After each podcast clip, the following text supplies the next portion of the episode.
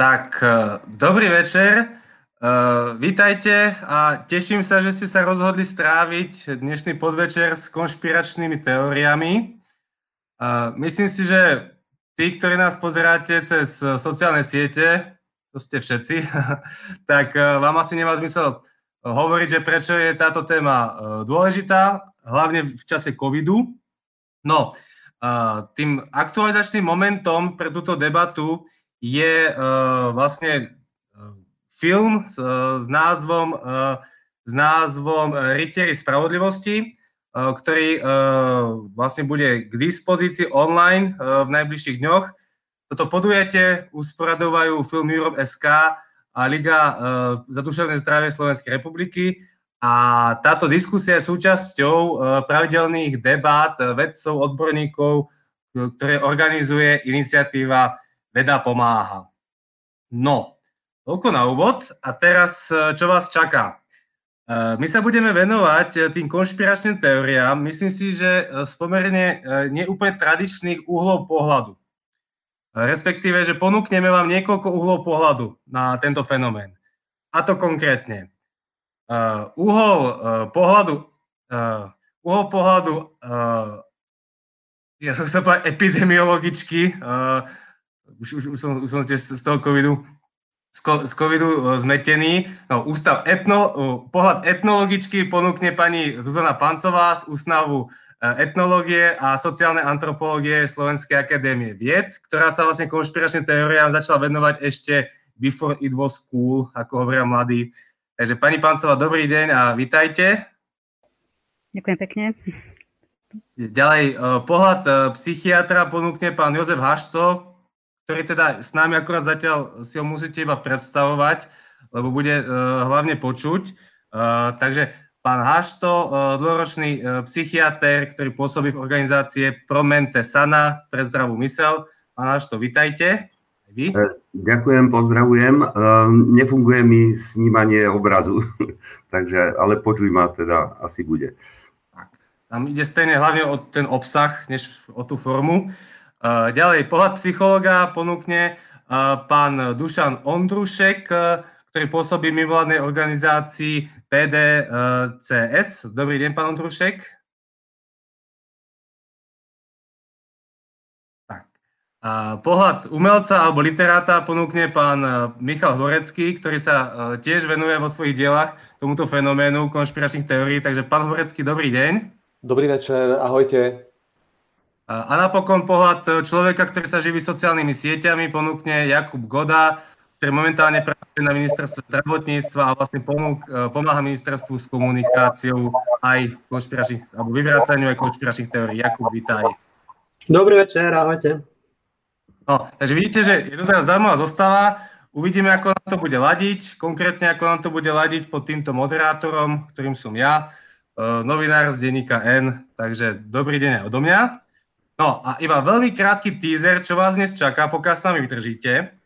Dozviete sa napríklad o tom, aké konšpiračné teórie uh, boli v kurze ešte pred érou Facebooku.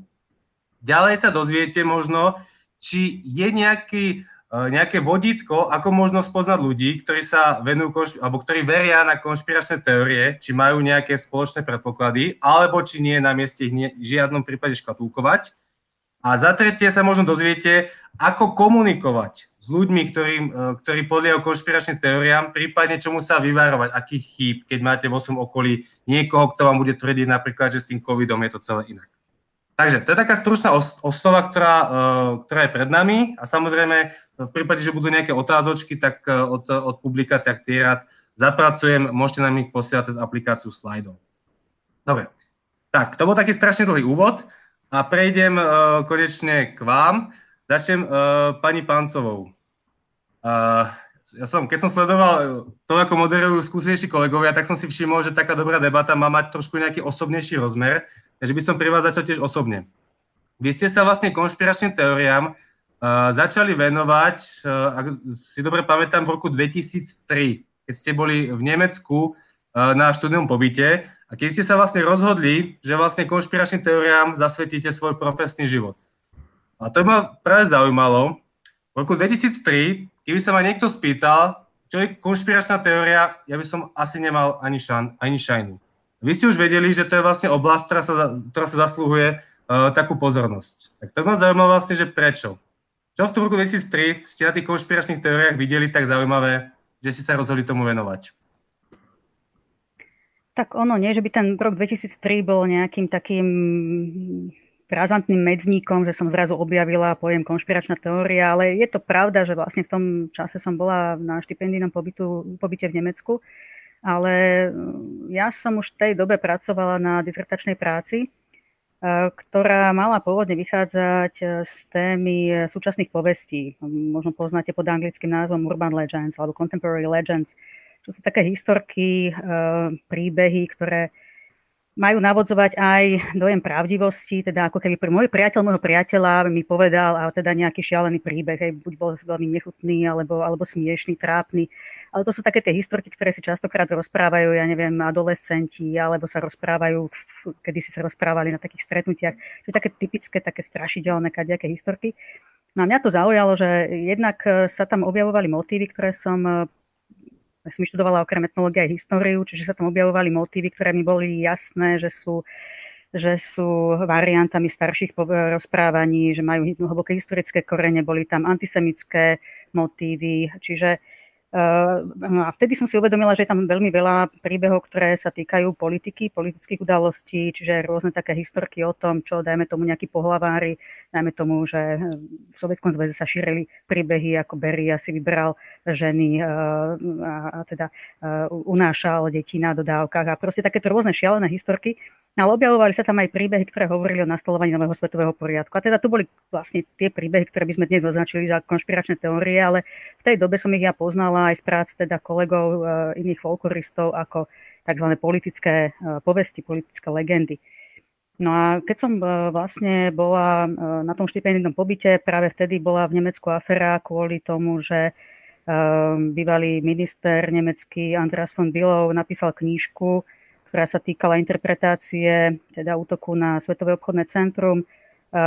Táto knižka sa volala The CIA und den 11. September, čiže CIA a 11. september, kde vlastne obviňoval tajnú službu z toho, že musela byť nevyhnutne zapletená do toho útoku a vyvolalo to v Nemecku obrovskú pozornosť, boli, boli toho plné noviny.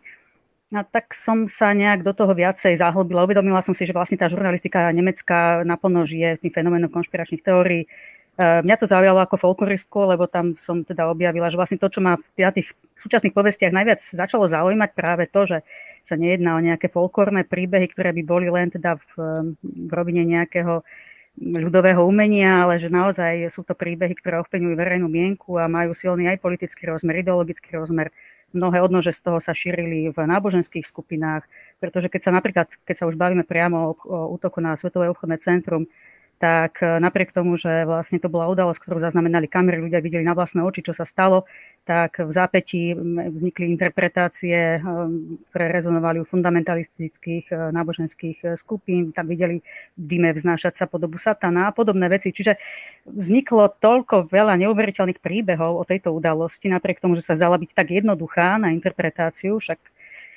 kto by už nevidel, čo sa stalo, že som sa jednoducho rozhodla uh, sa tejto téme venovať hlbšie, pretože som si uvedomila, že je to vec, ktorá má zásadný vplyv na, teda na verejnú mienku, na politické uvažovanie, ale na mnohé iné ideologické a teda spoločenské nejaké nálady a hlavne na to šírenie narratívov, pretože narratívy majú, majú veľký vplyv na ľudské konanie, na ľudské usudzovanie o svete, a tak ďalej. No a ďalšia vec, ktorú som si uvedomila, že zároveň e, tieto motívy sú prítomné nielen v takýchto narratívoch medzi, medzi ľudských, ale že je ich aj plná kultúra, teda myslím populárna kultúra. V podstate toto sú všetko veci, ktoré ľudia e, nasávajú e, z televízie, z filmu, z kníh a tak ďalej. Čiže som si uvedomila, že naozaj je pravda, že žijeme v takej konšpiračnej kultúre. Uh-huh, áno. Tak to začalo. Takže vlastne to bol ten rok teda 2003, áno, keď vlastne sa ten svet spamätával tých udalostí 11. septembra. Uh, teraz vlastne by som na to nadviazal a prejdem uh, k pánovi Haštovi. že sa pán Hašto neurazí, keď poviem, že on sa profesne stretol uh, s konšpiračnými teóriami asi ako prvý tuto z našej skupiny. Takže pán Hašto v 70. rokoch študoval v Prahe lekárskú fakultu a tam ste sa, pán Hašto, v rámci nejakej vedeckej aktivity začali dokonca, alebo ste tak pričuchli k fenoménu, nebol to vyložený ešte fenomén konšpiračných teórií, ale fenomén bludov. To je vlastne ako terminus technicus, ktorý poznáte aj ako priamo ako aj psychiatri. O čo vlastne šlo? Akým bludom verili ľudia v Prahe v 70. rokom? Že až tak, že ste sa tomu vtedy venovali dokonca, dokonca ako študent.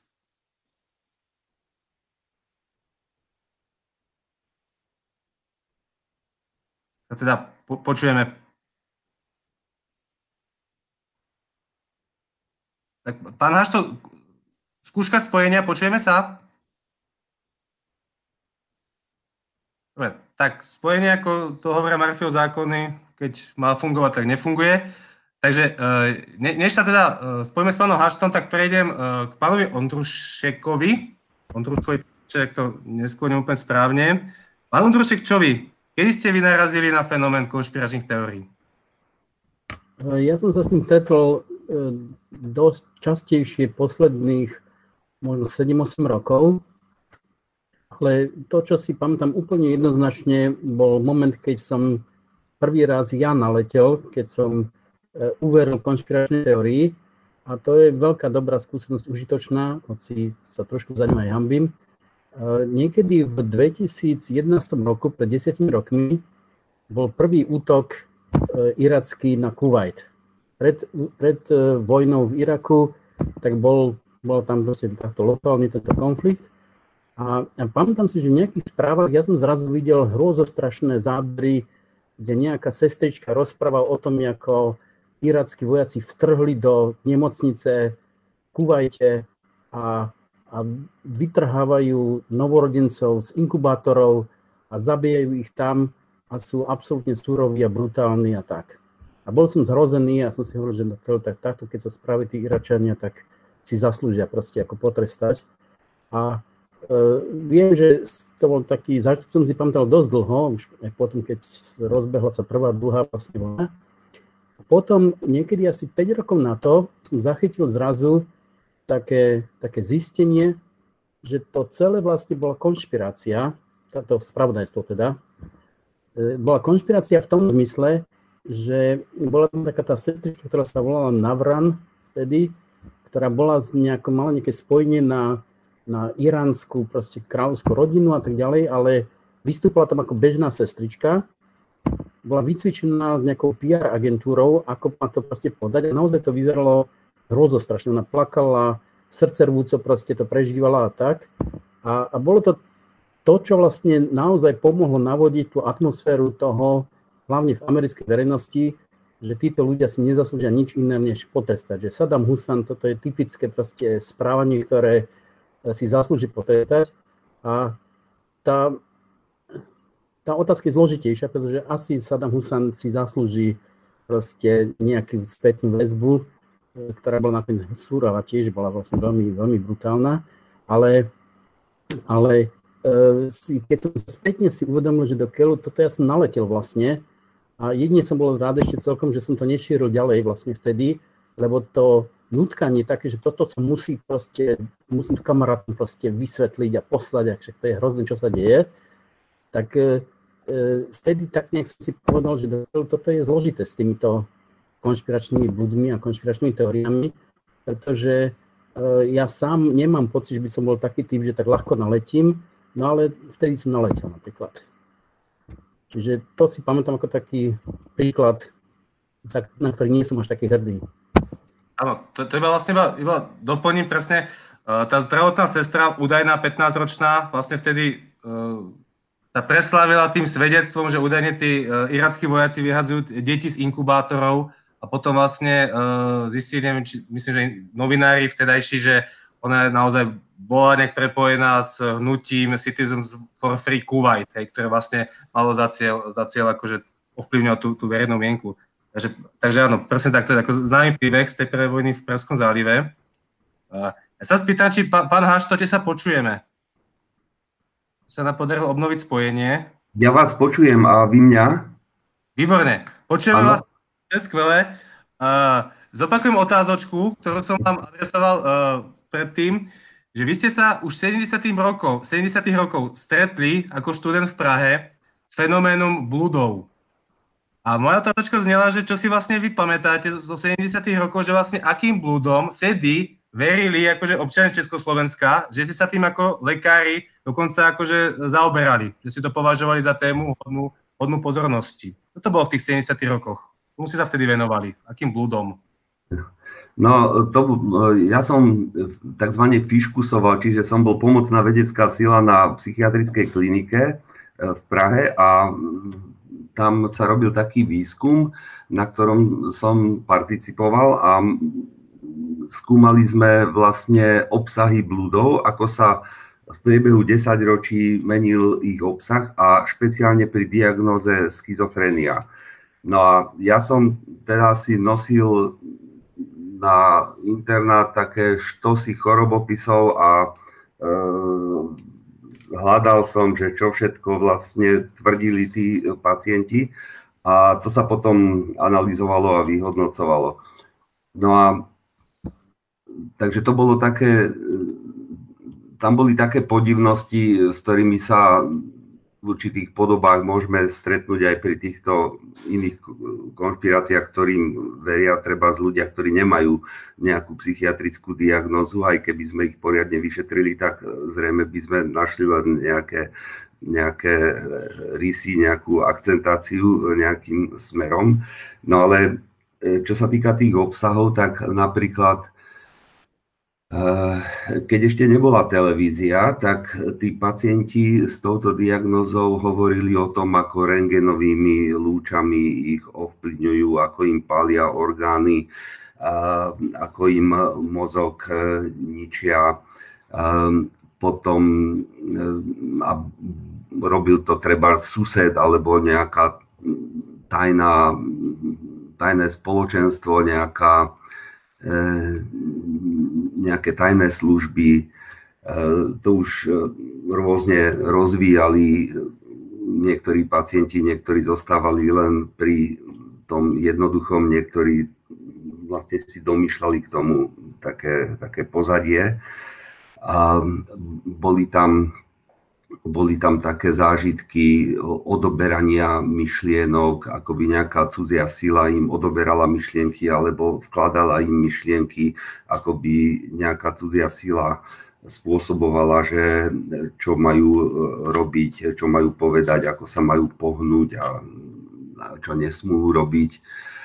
A Mimochodom, niektorí, niektorí mali pocit, e, že vlastne ich e, chcú znemožniť, prípadne zabiť že sú nejako sledovaní. Aj neskôr, keď už bola televízia, tak e, tí pacienti, čo boli hospitalizovaní už v tom období, ako bola televízia, tak tí rozprávali treba aj o tom, ako komunikujú s televíziou, respektíve televízia s nimi, že e, hlasateľka e, vlastne im dáva nejaké odkazy, že cez tú televíziu vedia, čo on robí a vnikajú aj do jeho myšlienok. Predtým, keď kým bolo ešte iba rádio, tak e, sa to týkalo, e, týkalo rádia. No ale e, prvý raz som sa stretol s konšpiračnou teóriou, ktorá mala taký propagandistický charakter a nebola, nesúvisela s pacientami. A to bolo ešte v 50. rokoch, kedy sa hovorilo o tom, tá komunisti šírili takú takú konšpiračnú e, lož, že Američania lietadlami e, púšťali mandelinku zemiakovú na naše polia. To je taký chrobák, ktorý vlastne obžiera tie, tú vňať na zemiakoch a že chcú vlastne takto destabilizovať komunistický tábor, aby sme nemali úrodu a, a podobne. No, môj otec počúval vždy západné správy, takže on mi to vysvetloval, že, ako, že o čo ide vlastne, že zámerne šíria, šíri sovietský zväz a naši takéto takéto veci, aby ľudí, ľudí nalaďovali, že kde je nepriateľ, hej, a že my sme prajní, my komunisti, ale nepriateľ je. To, to bol ten slavný, slavný americký brouk, ale ja sa ešte vrátim k tomu, ako ste hovorili, že už v tých 70 rokoch nejakí ľudia verili, že im e, televízna hlásateľka posiela nejaké odkazy, čo mi teda úplne pripomenulo QAnon, hej, ktorý teda frčí poslednú v Amerike. A mňa by zaujímalo, že odkiaľ to vtedy tí ľudia mali, lebo tak to vtedy nemohli mať ani z, nejakých, z nejakých hollywoodských filmov, že ako v 70 rokoch v dobe, ako povedal bývalý minister, v dobe analógu, v dobe kešu, človek prišiel na to, že mu televízna hlásateľka posiela nejaké odkazy. No, e, pri tom ochorení na schizofreniu má človek e, také rozpoloženie, že e, všetky možné vnemy majú pre ňoho nejaký špeciálny význam. Že to nie je len tak, že ide auto a že vyhodí blinker alebo zatrúbi alebo zastaví, ale vlastne to všetko svedčí preto, že ho kontrolujú a že mu dávajú nejaké znamenia a, a podobne. Takže, takže sa to týka teda aj iných, iných vecí ako diania na ulici alebo rozhovorov s druhými ľuďmi a podobne, alebo aj keď je sám takýto človek v miestnosti, tak o to viac e, obvykle má rôzne halucino, halucinatórne a blúdne zážitky, lebo, lebo to tak funguje proste, keď je senzoricky eh, deprivovaný, tak ešte viac tvorí znútra. Rozumiem. Ďakujem pekne, to bolo pre mňa veľmi zaujímavé. Eh, ešte zostanem v tej prehistórii tých konšpiračných teórií. Teraz prejdem eh, k vám, alebo k tebe, pán, pán Horecký. Uh, ty si už v roku 2001 napísal knihu uh, Lovci a zberači, kde sa teda venoval fenoménu tých tzv. nových médií, respektíve internetu a tomu, že vlastne čo urobí internet akože s nami, s našou spoločnosťou. Keď sa to pozeráš po 20 rokoch, tak trafil si to, alebo je niečo, v čom si to, čo si si v roku 2001 nevedel predstaviť, že s nami internet urobí? Hmm. Ďakujem pekne. Tá kniha určite sa zrodila práve ešte z môjho vtedajšieho takého optimizmu a nadšenia pre nové technológie a pre internet. Ja som dieťa naozaj 90. rokov. Ja som konšpiračné teórie spoznal veľmi skoro ako 13-14 ročný chalan hneď po revolúcii vlastne v antisemických, rasistických časopisoch, ako bola Zmena. Ja som bol úplne šokovaný, že také niečo začalo vychádzať vlastne ešte printovo. Ja som si myslel, že tieto veci u nás e, neexistujú. Bol som mladý chlapec a veľmi intenzívne som prežíval ako tínedžer roky mečiarizmu, ktoré boli de facto ako Mečiar bol, ako každý správny autoritatívny e, vládca, naozaj ako e, jeden z najväčších šíriteľov konšpiračných teórií v novodobých dejinách našej republiky. A aj z reakcie na to som sa pokúšal akoby písať fantastické poviedky o svete, budúcnosti, o budúcich manipuláciách, predstavovať si, čo bude, keď sa tá konzumná spoločnosť ešte viac vyhrotí. A vlastne tá kniha bola takým môjim vyrovnávaním sa s tým príchodom turbokapitalizmu, ako sme to vtedy nazývali, že vlastne akoby tá východná Európa nesmierne rýchlo sa zvrtla k tomu, by sme povedali, západnému spôsobu života a mám pocit, že mňa hlavne zaujímalo, čo to robí s ľudským vnútrom, čo to robí s našou identitou. A, a vnímal som veľmi, že ten vývoj bol veľmi rýchly a podľa mňa stále je pre mnoho ľudí príliš rýchly a že oni to vlastne nedokázali celkom mentálne spracovať tú, tú transformáciu tej spoločnosti. Tých 31 rokov sa ukazuje, že je, je veľmi málo. V tej knihe ma hlavne teraz zaujímalo, čo to spraví s ľuďmi a čo to spraví s mladými ľuďmi, lebo ja sám som bol vtedy taký 20 a dnes, ako o 20 rokov neskôr, si oveľa viac všímam, že vlastne aké škody ten náš spôsob života robí na planéte, v ktorej žijeme. A, a hlavne, keďže sme aj na platforme Veda pomáha, že vlastne my sme tým našim brutálnym spôsobom života vytvorili tu pandemické podhubie na, na tejto planéte a že vlastne to vyzerá tak, že nás to bude sprevádzať ešte, ešte veľmi dlho. Čiže dnes ma skôr zaujíma to, ako globálne to sa vyvinulo a, a čo to spôsobilo s našim životným prostredím, ale aj s náladou v spoločnosti, ako dramaticky sa zmenila, ako sa zbrutalizovala a mám dojem, že dnes by som asi mnohé vtedajšie predstavy korigoval a pritvrdil, pretože ten vývoj šiel žiaľ horším smerom, ako som si myslel. A práve aj internet sa vlastne prevrátil na svoj protiklad. Z, utopi- z utopického média sa stal nástrojom tyranov. Mm, áno. Um, mimochodom, keď si o tých 90. rokoch, tak to viem, že keď v roku myslím 90 boli vydaní uh, protokoly sionských mudrcov v slovenskom preklade, že vtedy sa snáď akože stali fronty pred tým, pred tým knihkupectvom, že to naozaj bol toto veľký boom týchto, týchto sprisenských teórií. A prechádzam uh, k Jakubovi Godovi, že vlastne uh, akým game changerom sa stali sociálne siete? Prípadne v akom období? V tom fenoméne konšpiračných teórií. Čo urobili sociálne siete, keď prišli a keď sa rozšírili? No, myslím si, že ich vplyv bol hlavne strašne výrazný v tom, v dostupnosti tých konšpiračných teórií, lebo na to sa asi ľahko zhodneme, že to je niečo, čo je tu strašne dlho a uh, starší spoludiskutujúci budú vedieť ešte viacej porozprávať o tých starších, že už to tu aj odznelo. Uh, ale, ale čo sa týka dostupnosti alebo frekvencii a rýchlosti a vôbec kvantity, za sa šíria, tak v tomto podľa mňa tie sociálne siete mali vplyv úplne kardinálny. A to je aj, aj dôvod, prečo dnes podobných diskusí, ako je dnešná, sa koná že extrémne veľa a je to vlastne mainstreamová téma, ktorá sa rozoberá dneska už v teleráne a, a, a, venujú sa jej ministri, politici. Je to, je to, je to debata naozaj, ktorá pre, presiakla do úplne bežných tém spoločenských. Ja vnímam ako prelom hlavne to, ako sa zmenil Facebook v období, kedy sa stal vlastne spravodajským zdrojom. Lebo ak sa rozpamätáte na obdobie možno rok 2012, 2010, tie sociálne siete vyzerajú trošku inak v minulosti.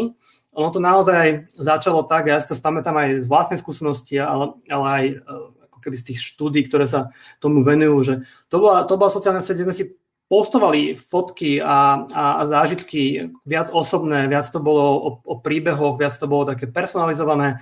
Bolo tam výrazne menej spravodajstva a politiky všeobecne. Uh, jedno, jeden z takých prelomových bodov, ktorý sa dá identifikovať v tomto celom, je vznik uh, tlačítka zdieľať. S tým prišiel ešte Twitter, lebo Twitter pôvodne nemal uh, retweet. Na Twitteri môžete šerovať alebo zdieľať vec tak, že ju retweetnete. A v roku 2009 to ľudia robili tak, že jednoducho skopírovali niekoho tweet a dali tam, že RT dvojbodka. To bol taký akože veľmi staromodný spôsob, ako šíriť veci. Ale bolo tam treba tých pár klikov a pár ťukov. Lenže potom prišli s týmto zdanlivo ako keby veľmi jednoduchým vynálezom, ktorý ale zmenil internet. Že, že jedným klikom prakticky komukoľvek na svete umožnili robiť to, čo predtým robili novinári. Teda akoby triediť, vyberať a šíriť informácie. Na Facebook veľmi rýchlo pochopil, že toto je silná, silná vec na, na, na tom poli sociálnych sietí a internetu a nasledovali s niečím podobným. Prišli s tlačítkom zdieľa, s tlačítkom share ktorý postupne zmenil aj to, ako ten Facebook vyzerá, alebo to, čo tam dominuje a stal sa z neho uh, jeden z dominantných zdrojov spravodajstva. A to už potom viedlo k tomu, čo vlastne veľmi dobre poznáme. Okolo roku 2013, 2014, 2015 sa začali vznikať úplne nové weby, ktoré sa tvárili ako spravodajské. Na, kríza na Ukrajine vojenská bolo veľmi dobrá živná pôda pre vznik takých webov, ako sú hlavné správy a tak ďalej. Ale vznikol celý ako keby ekosystém webov, ktoré sa šírili primárne cez sociálne siete. Ale nie je to dezinfowebov, vlastne Facebook sa stal zdrojom e, spravodajských informácií, ale aj názorov, stal sa veľmi silným polarizujúcim nástrojom, ktorý vlastne podporuje to, aby sme tie naše postoje vyhrocovali, stupňovali. A toto, toto ja vnímam ako jeden zo zlomových bodov, že keď Michal Horecký spomínal, že sa veci udiali veľmi rýchlo, to bolo myslené asi skôr tak celospoločensky za posledné 10 ročia, tak aj toto na tých sociálnych sieťach prebehlo podľa mňa neuveriteľne rýchlo. Že to, to bolo dokonca možno, v období dvoch, troch, štyroch rokov, kedy vlastne spôsob, akým my šírime informácie a príjmeme ich, sa vlastne úplne transformoval do, do značnej miery. Čiže toto, toto ja určite raz možno, že bude nejaký taký predmet na školách, že história internetu a toto by tam mala byť že veľmi významná kapitola. Jasné. Áno, to sa tak aj vlastne hovorí, že vďaka sociálnym sieťam sa každý človek stal potenciálne mass médium, že vlastne mohol šíriť tie informácie. No a my si túto tézu môžeme teraz už aj momentálne overiť u pani Pancovej. E, my sme to akože s Jakubom Godom zhodli teda, že, že teda tie sociálne siete výrazne zmenili, e, hlavne dostupnosť e, tých konšpiračných teórií. Tak ma zaujímavé, že či máme pravdu. Či keď vy, keď ste to, ten fenomén pozorovali pred tou érou tých sociálnych sietí, či to bolo iné, či to nebolo tak, tak v kurze, alebo, alebo bolo. Či ste súhlasíte s tou tézou, že sociálne siete naozaj zmenili, alebo rozšírili tento fenomén do nebývalých rozmerov? Tak už aj v tom roku 2002, 3, 4, keď som teda začínala s touto témou, tak vtedy dominovali z hľadiska takých diskusí, teda boli to diskusné fóra. Je, že v podstate diskusné fórum, kde si sami ľudia alebo nejaký moderátor stanovil nejakú tému a ľudia tam diskutovali málo kedy sa teda šerovali nejaké obrázky, neexistovali memečka a podobne. Čiže vtedy to skôr bolo postavené na tých argumentačných stratégiách, na tej výmene tých jednotlivých informácií, alebo samozrejme, že sa tam posúvali linky na nejaké zaujímavé stránky, ale, ale bolo to určite menej intenzívne. Ehm, ja som v tej dobe, keď som začínala, mňa zaujímalo práve to, akým spôsobom sa šíria konšpiračné teórie v rôzne ideologicky zafarbených takýchto diskusných fórach. Častokrát to boli skupinky, nie veľmi veľké skupinky ľudí, že sa tam pravidelne stretávalo, ja neviem, 10, 12 e, ľudí, ktorí sa venovali nejakým témam, napríklad to boli kresťanské diskusné fóra, alebo to boli politické rôzne diskusné fóra. Ehm, nakúkla som napríklad aj do neonacistických diskusných fór, pretože tam sa veľmi teda šírili rôzne typy konšpiračných teórií, aj typu protokolov sionských mudrcov a podobne.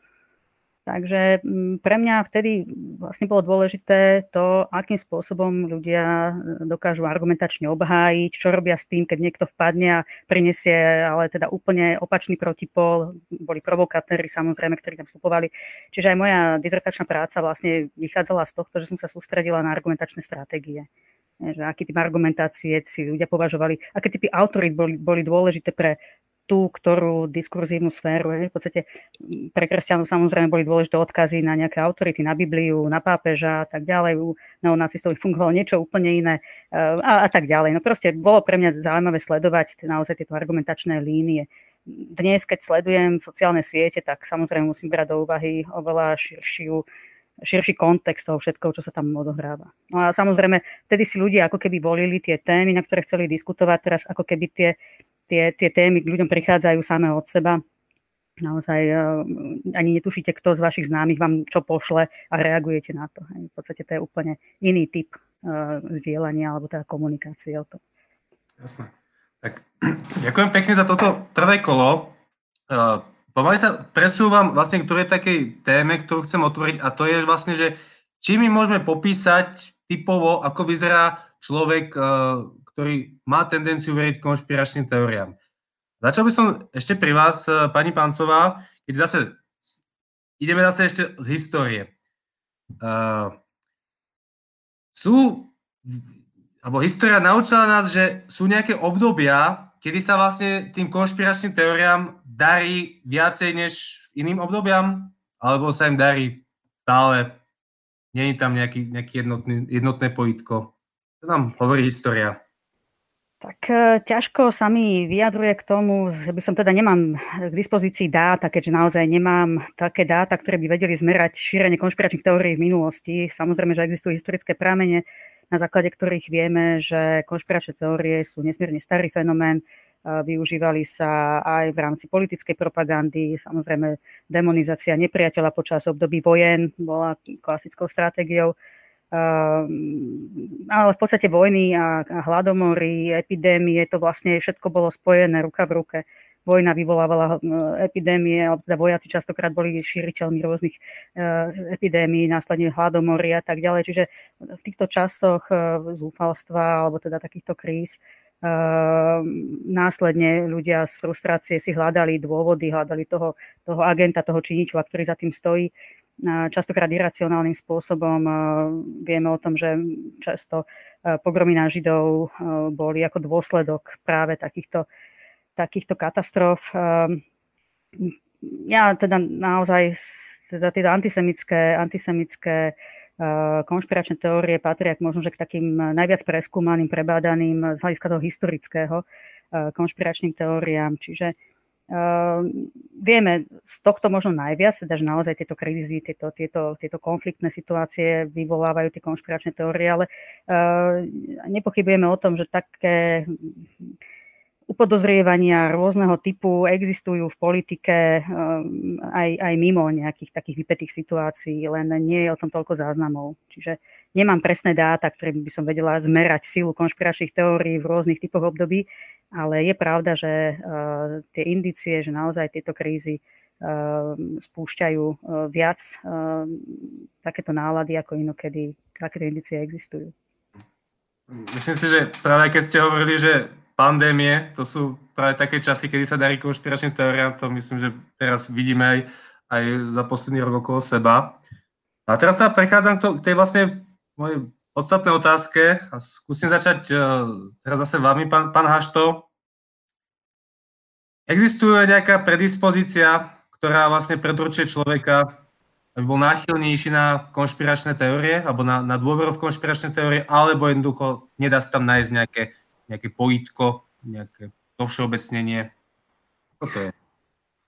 No, ja si myslím, že je to určitá evolučná danosť, e, že e, proste takto ako ľudia fungujeme, e, že mm, máme tendenciu máme potrebu kauzality, keď si niečo nevieme hneď vysvetliť, tak ideme podľa toho, ako je to v časovej blízkosti, z toho môžu vznikať obrovské omily. Potom evolučne zrejme máme aj určitú schopnosť alebo danosť byť nedôverčivý, byť opatrný voči tým, ktorí sú hierarchicky nižšie, máme tendenciu k určitému nepriateľstvu voči inakosti, keď naši predkovia žili v nejakých povedzme 150 členných skupinách, tak tá, ten druhý kmeň vlastne bol potenciálny nepriateľ, takže bolo treba byť taký podozrievavý a opatrní, takže zrejme máme evolučne danú takú vyššiu pohotovosť e, k, k, k strachu. Tí, tí, čo sa nebáli, tak išli do rizika a tí potom nemali potomstvo, takže tí, čo mali tú signalizáciu pre strach e, väčšiu, tak e, vlastne tí mali väčšiu šancu prežiť. No a môže nám to robiť čarapatu tak ako vlastne taká signalizácia na dým, že urobí poplach, e, aj keď je to cigaretový dým a není to ešte požiar. No a potom je ešte taký, evolúcia musela riešiť taký vážny problém, že vyvinula sa naša predstavivosť, naša vnútorná fantázia, ale e, okamžite s tým ide problém, aby sme vedeli dobre rozlišovať, čo je, sú naše predstavy a čo je realita. A toto napríklad osobnosti tzv. schizotypové majú s týmto problém. No a pri schizofrenii je to už obrovský problém, ale existujú vlastne mm, aj u tých ľudí, ktorí nie sú diagnostikovateľní, že by mali nejakú poruchu, tak určitý, určitý akcent týmto smerom môžu mať, že sú náchylnejší k takému magickému mysleniu. No a potom ešte je tu vlastne taký ontogenetický aspekt, okrem toho evolučného, že ľudia vlastne, ktorí, ktorí majú neisté vzťahové väzby, to, ktoré sú dané nejakou zlou skúsenosťou s rodičmi, tak majú nespracované emócie a v určitých životných situáciách veľmi silnou emóciou strachu alebo bezmocnosti alebo zúrivosti alebo mm, pomstichtivosti reagujú na určitú situáciu. Tým ale nechcem povedať, že všetci, čo boli traumatizovaní, že majú s týmto problém. Niektorí naopak to spracujú tak, že e, sa správajú veľmi prosociálne a senzitívni sú voči trápeniu druhým a pomáhajú im, ale proste môže sa to niekedy vyvrbiť aj e, takto.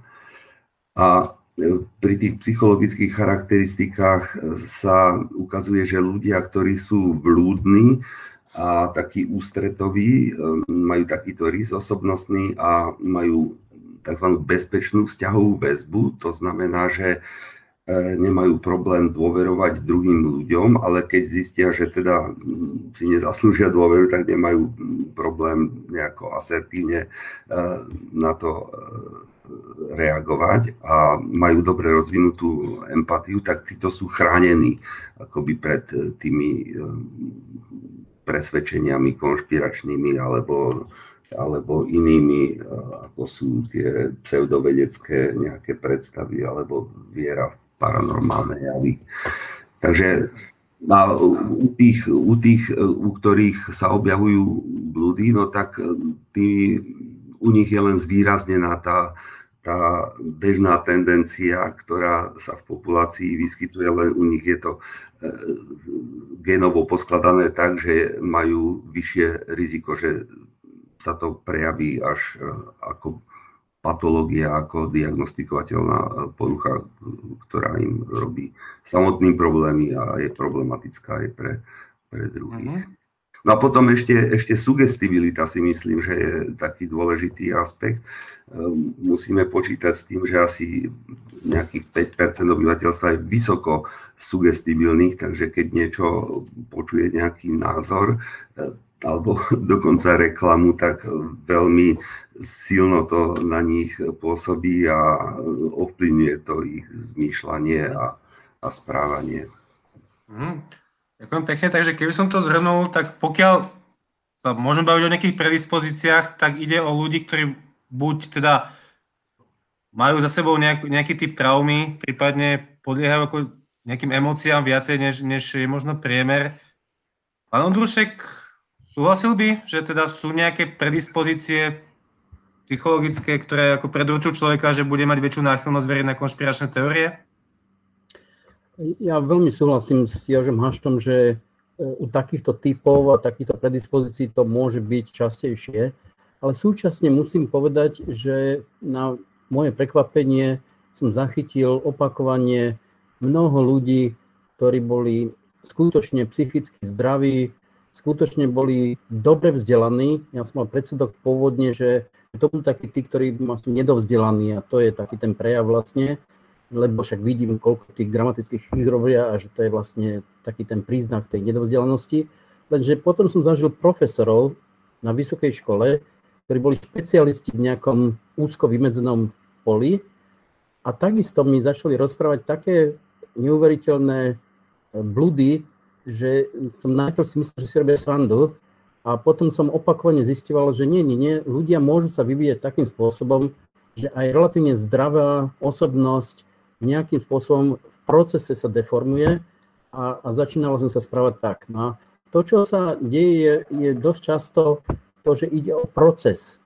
To není záležitosť toho, že tí ľudia naskočia na, na raz, ale vyvíjajú sa nejakým smerom. V, v, vo výskumoch alebo v chorobách e, videnia, vnímania obrazov, vizuality, tak e, po zelenom zákale sa hovorí o, o tzv. trubicovom videní. Takom jave, kde tí ľudia majú, vidia výsek skutočnosti a ostatné okolo nevnímajú. Ako keby sa dívali na svet cez hlaveň pušky alebo cez nejakú trubicu. A to, čo sa deje v tom vizuálnom vnímaní, v tom, tom v fyziologickej percepcii, tak to sa v nejakej podobe deje aj v kognitívnom vnímaní.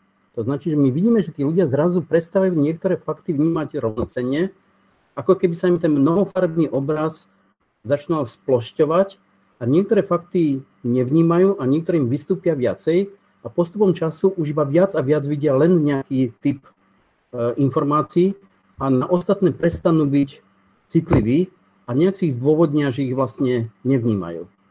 A ne, nerozumel som ja dlho tomu, že jak je to možné, proste, že my sa stretneme s človekom, v Čechách bol taký, taký starší pán, už dôchodca, ktorý by mal byť na dôchodku a nemať žiadne problémy. A nejakým spôsobom sympatizoval s SPD, takou tou radikalizujúcou stranou Okamurovou. A, a postupne sa stretával s ľuďmi, ktorí mu stále potvrdzovali viac a viac, že to celé je proste takéto sprísahný, kde tu nás ohrozujú tí imigranti a jak proste nás chcú zničiť a tak, až tak, že ho to dovedlo ku kriminálnemu činu, že on vyrúbal nejaké stromy, aby vykolajil vlak a spätne ani on sám nevedel zdôvodniť vlastne, jak to presne ako keby myslel, ale napísal nejaký e, list, ktorý mal byť dôkazom toho, že to urobili tí imigranti a, a keď to vyšetrovali, aj ho odsudili nakoniec, tak e, nikto moc nechápal, že tá rodina bola celá zdesená. Kde sa to vyvinulo, že za, v priebehu asi 3-4 rokov sa dopracoval až k tomu, že videl tú skutočnosť takto. A dneska, keď vidíme tie iné všelijaké slávne situácie, ako Pizzagate a všelijaké situácie, kde tí ľudia, ich to dovedie až ku kriminálnym činom, že tak sa im skreslí tá skutočnosť, tak vidím, že pozor na to, to začína tým, že to sa týka aj zdravých ľudí. Ja som si kedysi myslel tak ako väčšina, že to sa týka vlastne tých, ktorí sú hodní na tých sociálnych sieťach a, a to sú väčšinou mladší a tak. No vôbec nie. Ukazuje sa, že seniory sú takisto šíriteľmi konšpirácií, lebo tá informácia, ktorá príde od mojej známej, od niekoho, komu dôverujem, je oveľa silnejšia ako všetko to, čo sa píše v tých mainstreamových novinách, v médiách. A a je, je taký výskum v Olomouci, robili taký, takú celú analýzu veľkú, ktorú nazvali trošku nekorektne e, starci na netu, ako podľa toho filmu Starci na chmelu, kde zistovali, ako ľudia na 65 rokov sa správajú a najprv zistovali v obchodnom vzťahu, keď, keď online nakupujú a tak, ale potom zistili, že, že tam je jedna obrovská, málo viditeľná komunikácia, veľmi rozšírená, kde tí ľudia si preposielajú tzv. reťazové maily, takže často ani nejde cez sociálne siete, ale cez tradičnejšie nástroje, ale veľmi vplyvné, veľmi viditeľné a tým, že je to v takých tých polouzavretých skupinách, tak oni sú neveľmi viditeľné pre tú verejnosť, ale veľmi účinné na jednu tú cieľovú populáciu tých seniorov. Čiže nedá sa povedať, že, že, že my jednoznačne vieme povedať, že aký typ bude podliehať tým konšpiráciám. E, pre mňa také prekvapujúce bolo, keď som zistil, že niektorí ľudia, ktorí sú veľmi vysokí experti v jednej úzkej oblasti, nejakí technickí znalci, naozaj majú tituly pred menom, za menom, tak na Slovensku tituly nie sú žiadna značka, lebo vidíme, že, že proste to, to nezaručuje vzdelanosť, ale, ale e, napriek tomu, že oni môžu byť veľmi špecifickí experti v jednej oblasti, tak v iných oblastiach e, zazú naivne uveria e, a stotožnia sa s, so simplexnými tvrdeniami, ktoré človek len žasne, ako môžu v oblasti, možno v ktorou až tak nepracujú, zrazu byť tak naivní. Chcem ako, chcem ako potvrdiť to, že všetky tie výskumy naznačujú, že ľudia majú väčšiu tendenciu podliehať konšpiratívnym teóriám a budom, keď sú zneistení v obdobiach a v situáciách, keď sú e, v nejakým, nejakým spôsobom vystrašení, neistí.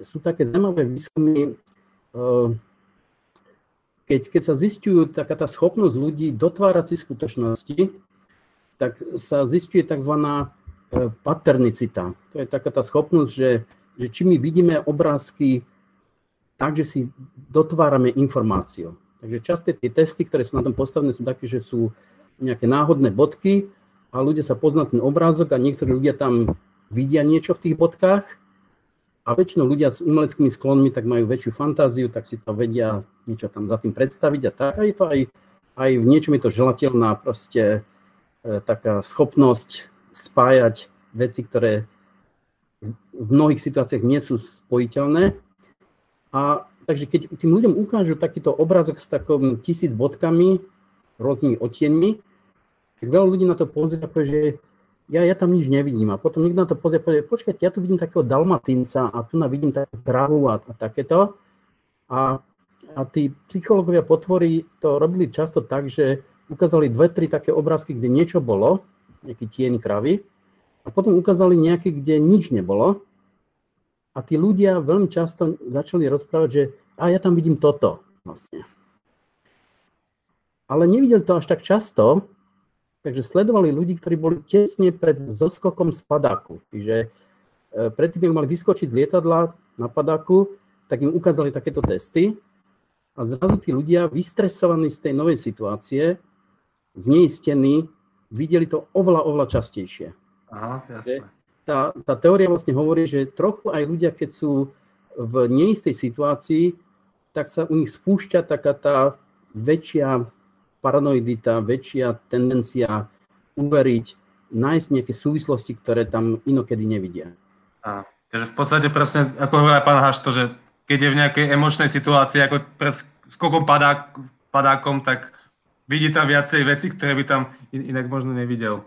Môže to byť vojnová situácia, môže to byť čokoľvek, ale to, tá neistota v spoločnosti je dobrou pôdou pre takéto vnímanie skutočnosti.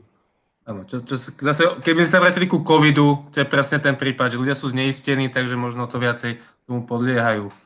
Eba, v krátkosti dopoviem ten príbeh z toho Česka, pretože ten, ten je veľmi zaujímavý, čo ste nadhodili, uh, pán Ondrušek. To bol príbeh dôchodcu Jaromíra Baldu, ktorý presne ako hovoríte, on bol bezproblémový dôchodca, alebo senior, uh, ktorý chodil hrávať na harmonike do hospody a presne sa vlastne spojil s ľuďmi, ktorí fandili o Kamurovi a cez hromadné e-maily mu posielali rôzne videá islamského štátu, ako, ako podrezávajú uh, tí islamisti krky uh, zajadcom. A on potom vypovedal pred tým súdom, že jemu sa dokonca snívalo už, že on to videl vo sne, už uh, tie, uh, tie videá tých islamistov a že teda nevidel inú cestu v jeho ponímaní, než teda pokácať stromy a vykolať vlak. A presne, ak ste hovorili, on tam nechal vtedy nejaké nápisy, Allah Akbar, aby si vlastne mysleli tí vyšetrovateľia, že to urobili islamisti, akurát, že nevedia arabsky, takže to Allah Akbar napísal latinkou, takže potom hneď videli všetci, že teda to nebol, nebol úplný, úplný teda nejaký, nejaký Araba a tak ho vlastne vypátrali. Teda, ešte prejdem ďalej, ešte sa zostanem pri vás, pán Ondrušek, prípadne pri vás, pán Hašto. Uh, vy ste, pán Ondrušek, spomenuli, že vlastne to je proces. Hej, keď aj vzdelaný človek podľahne podľahne akože konšpiračným teóriám alebo dezinformáciám. Eh, vlastne odborníčka na sociálnej siete pani Alvarová doslova hovorí, že vlastne tá dezinformácia nepôsobí až takým obsahom, ale tým, že je opakovaná. Že keď ten človek opakovane vidí nejaký ten príbeh, nejaký ten narratív, tak vtedy tomu začne akože podliehať. Súhlasili by ste s tým, že proste tá dezinformácia, tá konšpiračná teória skôr aj súvisí vlastne s tým, že sa k nemu dostal opakovane k tomu človeku, že možno na prvýkrát tomu ešte nepodláhne, ale keď to vidí opakovane, tak, eh, tak to zapôsobí? Ja viem o niekoľkých zaujímavých výskumoch, ktoré toto do, dokázali, že tak toto funguje. Jeden, ktorý sa mi páčil dosť výrazne, bol výskum, kde eh, dali ľuďom eh, posudzovať, či výrok je pravdivý alebo nepravdivý.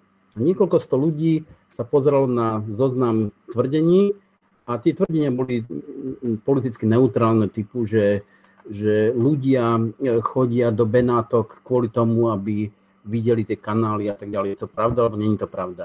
A tiger je najrychlejšie e, zviera proste z hľadiska rýchlosti behu. A ten prvý výrok samozrejme je pravdivý a ten druhý je nepravdivý, lebo, lebo e, tí, tí, tí, čo vlastne sú iné zvieratá, ktoré sú rýchlejšie. A teraz e, tí ľudia odpovedali a keď im poprosili, že prosím skúste posúdiť zaujímavosť tohoto tvrdenia, tak robili oveľa viacej chýb, než keď im povedali, prosím zamyslite sa nad tým poriadne, či to môže byť pravda alebo nepravda a skôr než odpoviete, trochu o tom pouvažujte. Keď ich vyzvali k tomu analytickému prístupu, tak robili menej chyb, než keď neutrálne proste len len proste išli na to takto. Ale zaujímavejšia časť toho výskumu bola, že, že oni po nejakom mesiaci znovu si ich zavolali a povedali, že prosím, poďme ešte, ešte raz takto, že poďte, máte tu na ďalšie výroky a máte posúdiť, že či sú pravdivé alebo nepravdivé.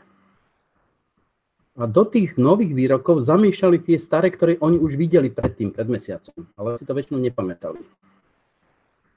A tí ľudia robili chyby aj v niečom nie a v niečom áno, ale viacej chýb robili v tých výrokoch, ktoré ešte nepoznali. E, takto, e, e, tie, tie výroky, ktoré, o ktorých už počuli, ktoré vlastne mali pocit, že, že aj to som už niekde počul, tak tam, tam sa milili. Proste, že chybný výrok, ktorý ale už som počul, tak častejšie neodhalili ako taký výrok, ktorý ešte nepočuli. Tam robili menej vlastne chýb. Čiže ten, tá, tá, to vnímanie funguje tak, že keď mám pocit, že niečo už poznám, ja som tu niekde už takéto počul, tak tomu viac si uverím, než niečo, čo je úplne nové a, a prichádzam k tomu, že dobre, musím si to rozobrať a musím sa snažiť odhaliť, či to je pravda alebo nepravda. Mm, áno. Ešte teda ešte pred, k pánovi Horeckému, tak ešte by som zostal pri vás, pán Hašto. Ty by ste súhlasil z pohľadu psychiatra, že jednoducho či platí takéto už teda sprofanované, hovorí sa tomu, že to je Goebbelsovskej, keď Goebbels to v skutočnosti nie sú dôkaz, že by to povedal, to, to stokrát opakovaná lož sa stáva pravdou. Či proste ako psychiatr by ste s tým súhlasili, že, že tak toto proste funguje. Že stokrát opakovaná lož, alebo stokrát nič umorilo osla, ak sa hovorí po slovensky. No, mne sa zdá dôležitý aspekt je, že aká skupina ľudí alebo aká masa ľudí zdieľa ten postoj a ak je to v totalitnom režime a je nebezpečné si myslieť niečo iné, tak proste to môže mať človek tendenciu nejako nekriticky e, prijať a podľa toho sa, sa správať alebo prijať proste nejakú, nejaký konšpiračný výmysel. A ono, to zdieľanie tej konšpirácie s druhými ľuďmi má ešte taký vlastne efekt e, takého sociálneho tmelu, že človek sa cíti, že nie je sám, ale že je prepojený s druhými ľuďmi, aj keď pri Facebooku je to treba len virtuálne, ale toto je tiež taký faktor, ktorý môže zohrávať rolu, že vlastne tá skupina si to pestuje a keď chcem byť súčasťou tej skupiny, tak vlastne si musím myslieť to, čo oni a sú v hre také nevedomé mechanizmy. Inak to, čo Dušan hovoril, to, to sú zaujímavé rôzne experimenty a ešte by som e, sa znova vrátil k, tomu, k tým emóciám. E, z toho, čo vieme vlastne ako človek e, rozmýšľa a čo všetko vlastne emócie robia, tak to vychádza tak, že tie emócie fungujú ako určitý filter, ktorý vlastne pripúšťa určité obsahy a iné vlastne neháva bokom. Takže keď je to také strachové nastavenie, tak človek má tendenciu tak, takto vnímať e, realitu a tvoriť si k tomu nejaké, nejaké súvislosti a keď je nejaký zlostný a pomstichtivý a to môže byť u niekoho ako dlhodobé naladenie, tak proste hľadá nepriateľa a druží sa s nejakými, ktorí tiež chcú na niekoho zautočiť. Hm, jasné. Ďakujem pekne. Uh, Michal Horecký, Flores is yours môžeš okomentovať čokoľvek, čo tu zaznelo. A na rámec toho by som sa ťa chcel spýtať, pán Ondrušek vlastne spomenul fenomén, že aj ľudia, ktorí sú vzdelaní a sú dokonca experti v nejakom obore, uh, môžu proste asi v inom obore podliehať akože konšpiračným teóriám až, až rôznym naiv, naivným fámam. Či si sa ty tiež s týmto akože stretol, s týmto fenoménom, že proste vzdelaní ľudia, chytrí ľudia, sympatickí ľudia ti najraz hovorili veci, že si až otváral ústa.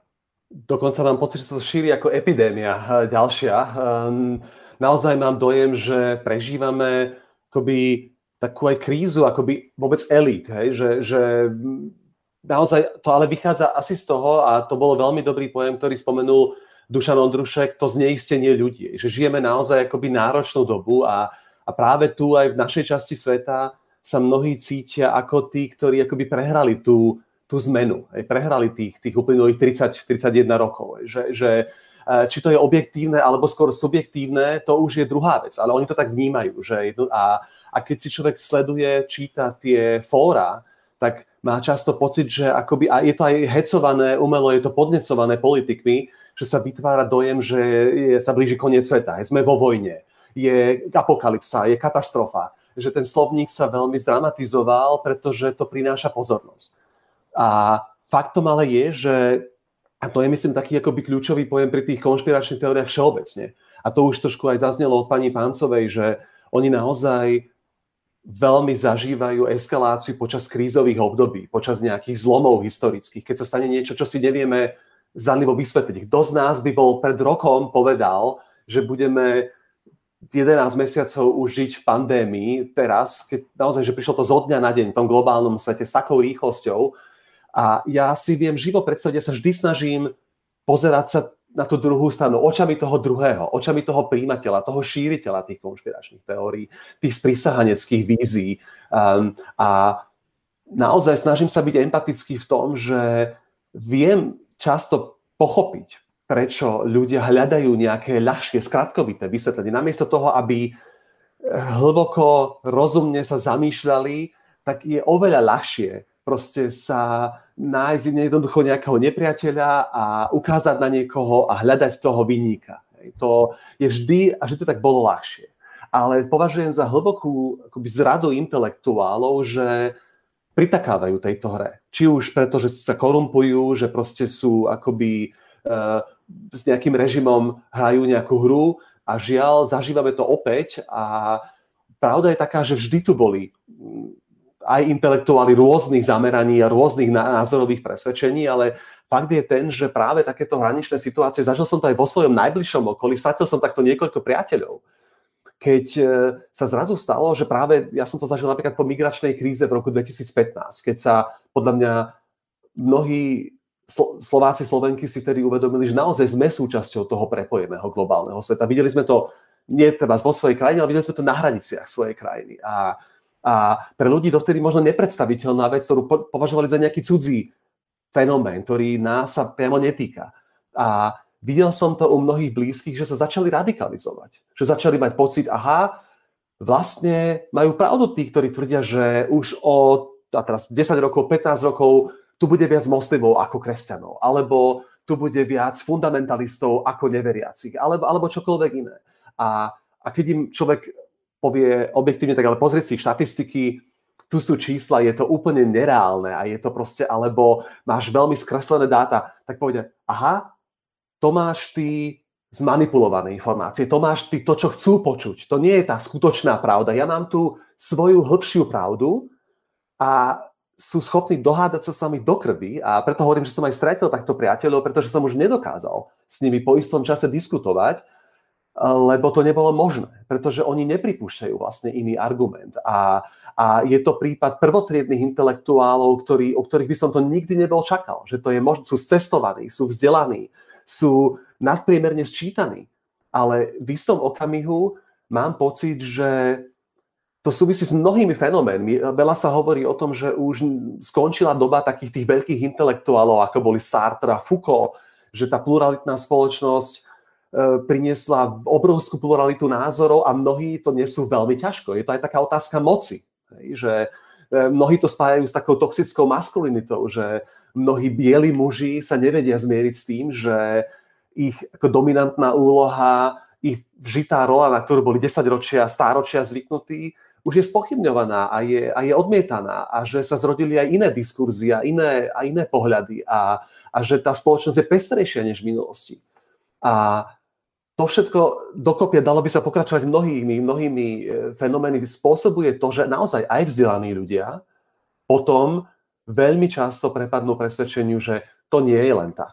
To, to nemôže byť prirodzený vývoj. Za tým je niečo hlbšie, za tým je nejaký, určite nejaký bohatý muž v New Yorku, ideálne židovského pôvodu, ideálne nejaký emigrant a určite má s nami nejaké tajné plány, ktoré, o ktorých veľa nevieme. A keď mu to popriete a, a začnete hovoriť, to je úplný nezmysel, to je blúd, to ty predsa tomu nemôžeš uveriť, veď ty máš to kritické myslenie, tak, tak v istom okamihu zistíte, že nie. To už je otázka viery, to nie je otázka názoru a, a on vám bude hovoriť, to je moja alternatívna pravda. Ty máš svoju pravdu, ja mám svoju alternatívnu pravdu. A ty mu povieš, to je lož, to nie je alternatívna pravda. Nie, nie, ty si obeď, ty si uveril a ty si tiež vlastne uh, prepadol nejakému jednému akože mainstreamovému názoru a ja mám z mojej skúsenosti pocit, že a tak som to vnímal u tých viacerých ľudí, ktorí v mojom okolí a, alebo v širšom okolí takto prešli takou premenou, že v ich životopisoch dochádzalo k akému si zlomu. Že v istej fáze tam nastal taký okamih možno akéhosi neuspokojenia, nejakej takej neistoty, takého pocitu zneuznania, kde zrazu akoby potrebovali si nahradiť nejaké sklamanie hlbšie niečím a videli sami seba. Veľmi častý motív je tam pocit štilizácie ako obete. Ja som vlastne obeť nejakých okolností. Hej? Že keď si pozrite, to sú aj národné mýty niekedy, že celé národy sa potom začnú štilizovať, alebo nejaké etnické skupiny ako, ako obete isté, istého, isté, máme tu aj v našom susedstve, v našich zložitých stredoeurópskych dejinách veľa takých prípadov. My Slováci sa tiež veľmi radi štilizujeme ako obeť dejín, nie ako spolupáchatelia, to je oveľa horšie, oveľa ťažšie. A čiže mal som veľmi často u týchto ľudí dojem, že si zase začali hovoriť, to nie je len tak, že ja som niečo nedokázal, to je, ja som obeď okolností, ja som obeď niekoho, kto mi to spôsobil.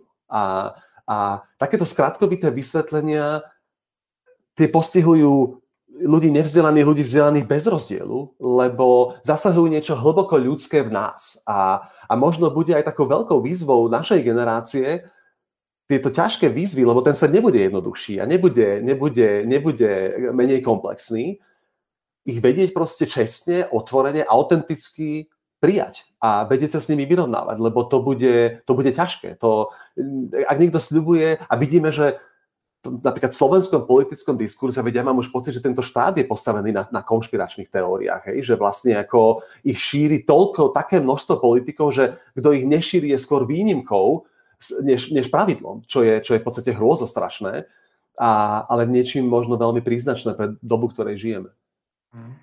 Sa inak páčil ten termín uh, zrada intelektuálov. Keby som z toho robil rozhovor, to by som veľmi zvažoval dať rovno do titulku. To je také, také chytlavý termín. Aby si bol konkrétny, že u ktorých tých intelektuálov vidíš tento typ zrady?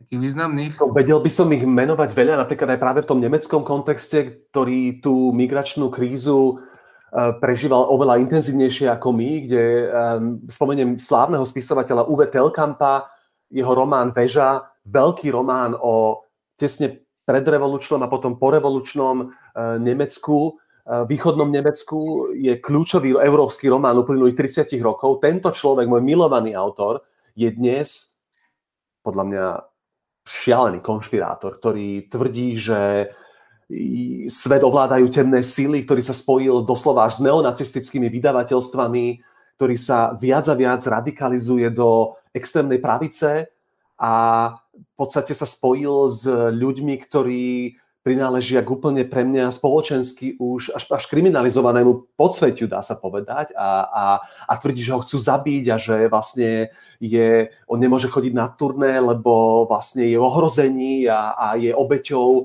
a mainstreamové médiá sa proti nemu sprisahali a, a namiesto toho, aby možno prehodnotil kriticky vlastné stanoviska, ktoré majú veľmi blízko krajine, ku krajnej pravici, tak viní vlastne všetkých ostatných zo svojho vlastného zliania. A, a, a musím povedať, že mám jedného blízkeho rakúskeho priateľa, ktorý, um, s ktorým som chodil na spoločné vystúpenia ešte pred desiatimi rokmi a dnes sa nedokážeme rozprávať, pretože on je presvedčený, že Rakúsko sa mení na kalifát, že je, je, je vlastne, eh, on ako kresťan je zrazu um, ohrozená menšina a keď mu ukážete čísla, štatistiky, dáta, tak nič nepríjma, vlastne je úplne uzavretý v takom svojom uh, hlbokom presvedčení, ktoré je až fanatické. Naozaj, že sa sfanatizoval. A, a je, hľadá sústavne nepriateľa, ktorý ohrozuje jeho a celý národ,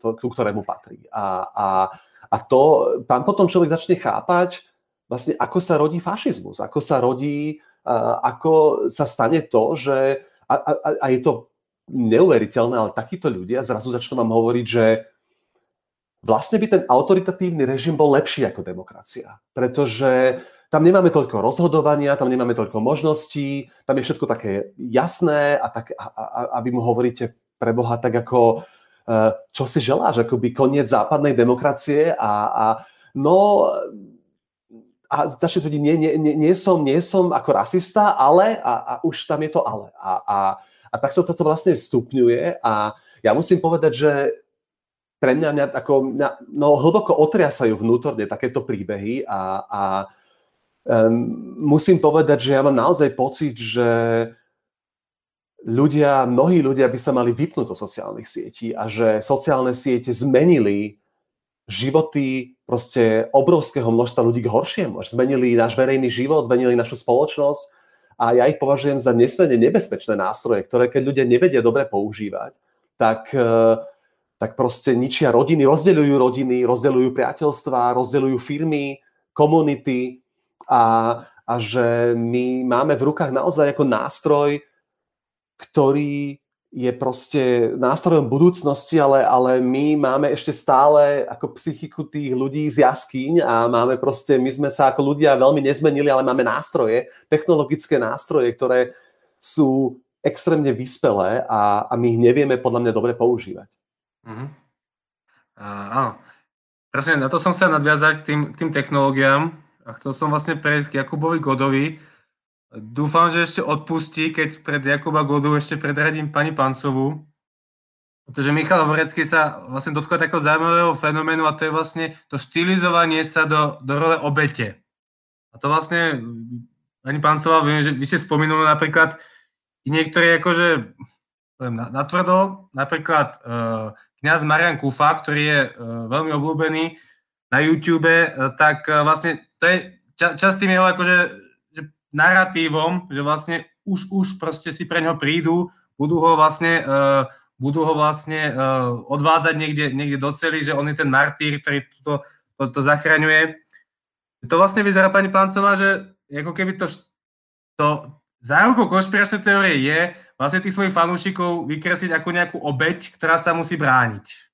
Je to tak, alebo zo všeobecňujem? Uh, zo všeobecňujete, ale myslím si, že nie ste ďaleko od pravdy. Nielen, ja, z hodov okolností, moja posledná práca, ktorú som napísala, bola o viktimizácii, ako teda súčasti uh, konšpiračného, konšpiračných teórií, ako súčasti populistických politík, kedy ten politik vystupuje ako keby uh, na jednej strane je politikom častokrát vo vysokej funkcii, ale zároveň má byť tým ľudovým hrdinom, ktorý ide sám proti systému. Hej. V podstate vidíme to aj napríklad Donalda Trumpa, ktorý častokrát e, zo seba robí martýra, alebo teda tá, tá konšpiračná teórie typu Deep State e, vlastne využíval v prospech svojich kampaní, že vlastne e, sa tváril, že vlastne ide zachrániť Ameriku pred tými temnými silami, ktoré v pozadí riadia všetky inštitúcie a teda on mal byť teda ako keby e, takisto obeťou alebo teda bojovníkom, ktorému niečo hrozí. A toto veľmi vplýva samozrejme na tie masy. Uh, myslím si, že veľmi, veľmi dobre to pán Horecký pomenoval, že vlastne je to súčasťou aj takého nášho národného mýtu, že vlastne tá viktimizácia pôsobí uh, veľmi, veľmi teda ako silnou emóciou a je to späté s, tým konšpiračným, s tými konšpiračnými narratívmi. Hej, že na jednej strane to vykreslovanie toho nepriateľa, na druhej strane e, vytváranie pocitu sympatí s tými obeťami. Teda, áno, len to som chcela povedať, že áno, pritakávam. Dobre, pre, prejdem k Jakubovi Godovi. Tým, že si trpel, že si dlho nemal slovo, tak ako bonus budeš mať, že môžeš teraz komentovať čokoľvek, čo tu zaznelo, nebudem dať konkrétnu otázku a čokoľvek, čo máš teraz, môžeš povedať. Ja, by som sa pridal možno k tomu, čo sme sa predtým rozprávali. Uh, jednak, čo hovoril Mišo Horecký, že to rozdeľuje rodiny. Ja som si presne robil na toto taký úplne osobný prieskum v mojej keby bubline uh, sociálnej. A som sa pýtal mojich známych na, na Facebooku, že či, či sa im stáva, že v úzkých rodinných krúhoch, a naozaj som to ohraničil, že, že rodičia, starí rodičia, súrodenci, uh, zvyknú zdieľať akože tie tvrdo dezinformačné a, a, a náci weby, ako Zemavek a tak ďalej. A mne tam vyšlo, že v rámci tej mojej bubliny takmer polovica ľudí sa s týmto stretáva vo svojej bezprostrednej rodine. Čiže, čiže naozaj, že, že nie sú to len vlastne ako keby anekdotické články o tých, o tých úplne rozbitých rodinných vzťahov, ale zrejme to je niečo, čo ako, ako naozaj rieši, že obrovská časť asi aj, asi aj našej generácie, že, že jednoducho tie vianočné obedy plné pohody sa buď musia vyhnúť politike a keď sa jej nevyhnú, tak, tak to môže vyzerať tak, ako to mnohí asi teda poznáme. A druhé sú tie prieskumy, to, to mi príde veľmi zaujímavé, že kedykoľvek ja čítam a študujem nejaké data, ktoré sa snažia ako keby presne tomuto sa venovať, že kto je naj, najtypickejšieho, že kto je ten archetyp, archetypálny príjmateľ konšpiračnej teórii, tak jediné, čo mi z toho vychádza, alebo ako keby hlavné spojitko, čo mi vychádza, je, že, že je to zložité a že je to vlastne všade. Že, že, že je vlastne ťažké identifikovať nejakú skupinu ľudí, ktorá by sa dalo povedať, že je imúnna. Či sa už pozrieme na to vzdelanie, ako odznelo, že to aj tie prieskumy Globseku pekne ukazujú, že so vzdelaním, s formálnym vzdelaním trošku koreluje ako keby tendencia veriť konšpiračným teóriám, ale len trošku. Zatiaľ, čo medzi e, ľuďmi, ktorí majú prvý stupeň vzdelania, základné vzdelanie, dajme tomu, že 60% myslím, že v tom Globseku vychádza, že, že verí tým klasickým konšpiračným teóriám typu, že protesty boli zorganizované zo zahraničia, tak pri vysokoškolských to je 50%. Ne? Že je tam nejaký posun, nejaký rozdiel, ale nie je to akoby, nie je to záruka, ani to, ani to formálne vzdelanie, a toto sa mi, takisto aj vek, vieme, že, že mladí ich šíria viacej pravdepodobne dôvod tomu, že stále ešte väčšinou sú to sú mladší ľudia viac prítomní na internete a aktívnejší používateľia, ale na druhej strane tí starší ľudia, ktorí používajú sociálne siete, tak potom z iných výskumov zase vieme, že oni majú veľkú tendenciu šíriť alebo byť, byť zraniteľní, nevedieť sa zorientovať v tomto prostredí. Takže niečo tam vychádza je presne toto, že, že ono to je naozaj absolútne vo všetkých možných segmentoch spoločnosti a dajú sa tam vyhľadať nejaké vzťahy, korelácie, že niekde trošku viacej, niekde trošku menej, ale v zásade je to všade a je to veľmi komplikované nakresliť nejakého takého typického človeka. A, a takisto aj vlastne a s tým súvisí aj jedna z tých, kedy si to bola obľúbená teória, že, že veľmi dôležité je, že, že či sa človek cíti ako, ako že prehral alebo ako, ako loser tej transformácie a tak ďalej. To sa tiež, to tiež zrejme platí iba do určitej miery, lebo vieme, že či už medzi voličmi Trumpa, alebo dokonca aj ľudia, ktorí teraz boli v USA, uh, ktorí útočili na ten kongres, čo som zachytil už z prvých nejakých reportážnych článkov, tam tá zmeska bola tiež rôznorodá, že to naozaj neboli len Američania, ktorí by boli utrapení životom, ale tam boli aj ako keby príslušníci strednej triedy, ktorí majú akože komfortné životy. Čiže zase, že, že je, to, je to neuveriteľne roz, rozmanité a pestrofarebné. A áno, akože v tomto zmysle potvrdzujem to, čo vlastne ostatní hovorili. A jediné, čo by som možno doplnil ešte, je, že jeden z mojich obľúbených prieskumov,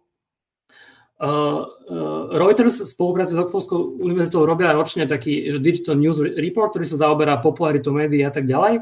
A je tam jeden taký veľmi zaujímavý graf, on sa málo u nás vie. Pýtajú sa ľudí v rôznych krajinách, že do akej miery si myslia, že vedia rozoznať, čo je pravda a čo je ložné, vo, voľné spravodajstvo. Subjektívne, že ako sa oni cítia, že či majú s tým problém alebo nie. Slovensko tam už niekoľko rokov vychádza ako, ako najsuverenejšie, že Slováci sú najviac sebavedomí v tom, že u nás ľudia hovoria vo väčšine, že nemajú s tým problém, na rozdiel od niektorých iných krajín. Ne? Že v USA, v Brazílii sa väčšina ľudí prizná, že áno, robí mi problém sa zorientovať na internete častokrát. Väčšina Slovákov v tom prieskume povie, že nemá s tým žiadny problém. Iba nejakých 35%. Sme tam medzi najlepšími v tomto zmysle, že ako sa cítime, že sa vieme zorientovať. Čo je také paradoxné, lebo v iných prieskumoch to potom vychádza presne naopak, že tie dáta z Globseku skôr ukazujú, že máme najväčšiu tendenciu veriť tým konšpiračným príbehom v regióne. Čiže to je možno že taká hypotéza, ktorá sa mi z toho ponúka, či náhodou aj niečo ako pokora alebo skromnosť by nemohlo byť ako keby jeden z parametrov, že či keď človek si príliš verí v tom, ako sa vie rýchlo zorientovať, alebo naopak, keď človek má nejakú základnú skromnosť a opatrnosť v tom, že keď sa niečo udeje, tak asi to hneď nevie celé rozlúštiť, ale treba počkať, načítať si z jednej druhej strany. Či toto by nemohlo byť niečo, čo dokáže trochu chrániť ľudí. To, to dávam skôr ako keby do, do placu, ako mm-hmm. hypotézu. Pani Pancová, máme nejaký postreh? Mik- mik- mikrofón nemáte.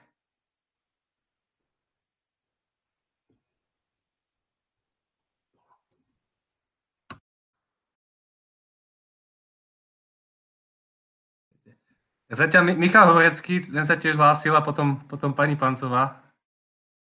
Ja som chcel len pani Pancovej naznačiť, že aby si zapla mikrofón, ale, ale v princípe, ako, keď Jakub Goda spomínal akoby takú pokoru, naozaj my, ja si myslím, že veľmi veľa v tom slovenskom špecifickom vnímaní napríklad tých um, sprísahaní, ktoré vychádzajú, že u nás najviac ľudí, vyše polovica ľudí je presvedčených, že svet riadia nejaké temné sily že to veľmi úzko súvisí s našou nevysporiadanou minulosťou. Práve takým akoby kritickým vyrovnávaním sa s dedičstvom, ktoré si nesieme vlastne v tomto veľmi akoby historicky poznačenom, na tomto krvavom území, ktoré tu je. A že to nám, to nám tu nás čaká ešte veľmi dlhá a nie je úplne ľahká cesta. V podstate uvedomiť si aj tú multietnickú pestrosť, ktorá tu bola, aj tie dramatické exody a, a vlastne tie niekoľko generácií exilu a kolaboráciu s, vlastne s dvoma totalitami a, a tak ďalej a tak ďalej, že to sa ako si nesie v tých rodinách, ja to veľmi dobre vnímam aj na tej nemeckej spoločnosti, kde vidno tie hlboké rozdiely medzi východom, východnou časťou a, a západnou, kde niekde otvorenejšie, niekde oveľa menej otvorene prichádzalo k tomu konfrontovaniu sa s tou ťažkou históriou a tým spolupáchateľstvom.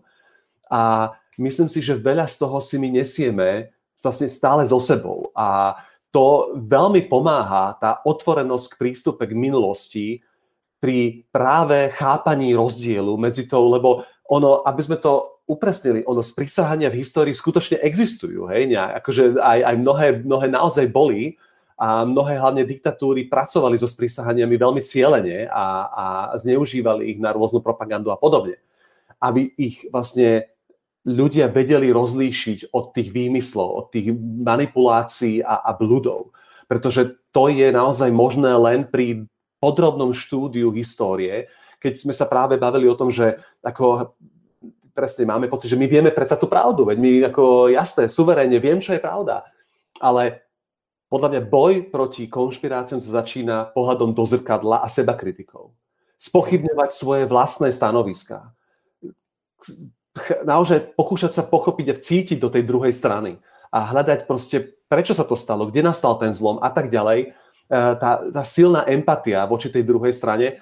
Ja sa priznám, ja som, keď sme sa bavili o tých vlastných bublinách, alebo Jakub spomínal, teda sa pýtal tej svojej komunite, e, svojich priateľov, že naozaj aj tam ísť a kriticky sa pýtať a spochybňovať tie samozrejmosti a, a často som sklamaný, ako ľudia vzdelaní dehonestujú, dehumanizujú často až druhých. Hej. A, a tak sa jednoducho nemôžeme ako spoločnosť podľa mňa pohnúť dopredu.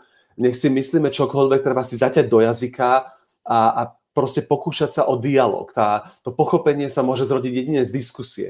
Nie z toho z nejakého a priorného vyhlasovania, tak ja mám pravdu a ty si úplne mimo a proste nemáš, nemáš právo. Hej. To, je, to je, myslím si, že veľký problém, kam sa až tá ten verejná diskusia u nás vlastne vyhrotila. K tomuto vlastne, že čo s tým my môžeme robiť, alebo prípadne ako komunikovať, k tomu sa chcem presne dostať teraz záhy v tej poslednej tretine. Pani Páncová, už som videl, že mikrofón funguje. Áno, ja sa ospravedlňujem, nejak mi nereagovala klávesnica, ale už je to v poriadku.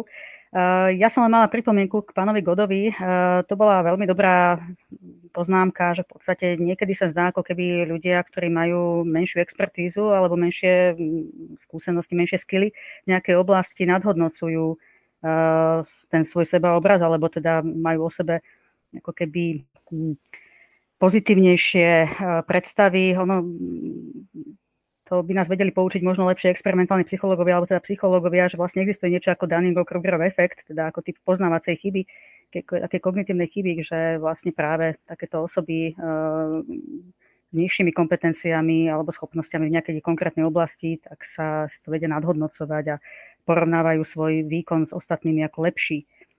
Ale to len teda na margo toho, že asi existuje v psychológii takýto nejaký prvok. Ehm, no a čo sa týka aj tejto témy, ktorú nadhodil teraz pán eh, Hovorecký, o ktorej sa budeme ďalej baviť, tak eh, na toto sme možno neupozornili, že vlastne vnímať konšpiračné teórie ako absurdné nezmysly eh, vo všeobecnosti asi nie je úplne správne alebo korektné, pretože naozaj sú prípady, alebo teda sú rôzne definície toho, čo je konšpiračná teória. Konšpiračná teória v tom neutrálnom význame je v podstate nejaká nepodložená nejaké nepodložené presvedčenie alebo tvrdenie o tom, že existuje nejaké sprísahanie Uh, otázka toho, že či to je vymysel alebo nevymysel, to už by sme sa museli baviť o konkrétnych, teda konšpiračných teóriách, nakoľko vyzerajú pravdepodobné alebo nakoľko sú vôbec overi, overiteľné, verifikovateľné. Samozrejme, že sa asi nedá verifikovať tvrdenie, ktoré hovorí o tom, že na odvratenej strane mesiaca žijú, žijú židojaštery, ktorí nás riadia a tak ďalej. Hej. Na druhej strane máme tu mnohé podozrenia, politického charakteru o tom, že naozaj existujú nejaké sprísahanecké centra. Napríklad práve pojem Deep State ako konšpiračné uvažovanie o tom, že e, politiku neovplyvňujú tí ľudia, ktorých vidíme, ale že v pozadí existujú nejaké skupiny, ktoré to riadia v úzadí, tak tento pojem e, vlastne vznikol v Turecku, kde tá politická situácia je naozaj taká, že tam je e, vojenská chunta v pozadí, ktorá, ktorá jednoducho trochu manipuluje tú politikou. Čiže na toto upozorňujú kolegovia z Turecka, že naozaj tá pravdepodobnosť toho, že či tá konkrétna teória je alebo nie je pravdivá, musí byť vždy e, vo vzťahu e, k nejakému dôkladnému pochopeniu celého toho kontextu a toho, toho významu tej konšpiračnej teórie ako také, a teda hlavne tých faktov, ktoré prináša. E, vieme o tom, že napríklad typický príklad afera Watergate, alebo teda mnohé iné, Dieselgate, v poslednej, teda v neskôršom období Čiže len toto som chcela doniesť do tej debaty, že vlastne nesmieme sa dívať na konšpiračné teórie ako a priorne, ako a priorne nezmysly alebo vymysly. No, to hovorí moja novinárska skúsenosť, že svet je komplikovaný. Ale zase hovorí tá moja novinárska skúsenosť aj to, že veľa vecí má veľmi jednoduché vysvetlenie. Hej. Napriek tomu, že človek má tendenciu vždy za tým vidieť nejaké sprísahanie. Dobre, takže prechádzame do poslednej tretiny, ktorú skúsime už tak trošku konštruktívne, že vlastne čo sa dá s tým robiť, alebo naopak, čo sa vyvarovať, keď máme okolo nás človeka, ktorý tomuto podlieha. Eh, bol spomenutý naposledy pán Ondrušek, ktorý by som sa teda spýtal dve veci.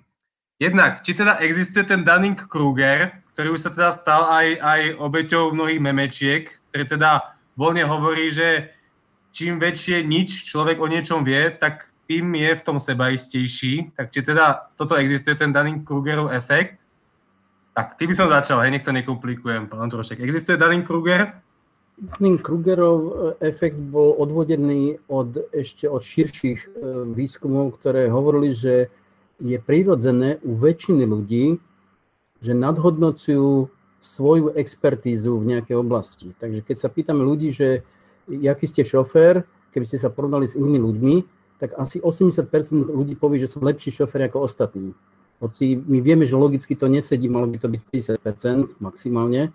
E, a e, sledovali sa generácie mladých ľudí, tak sa ukázalo, že v nejakých e, oblastiach ako keby sa posilil ešte ten daný Krugerovský efekt, že, že ten pocit 20-ročných, že v tomto som dokonalejší než ostatní, bol silnejší než pocit ich otcov pred 30 rokmi a že je to zaujímavé proste, čo sa deje.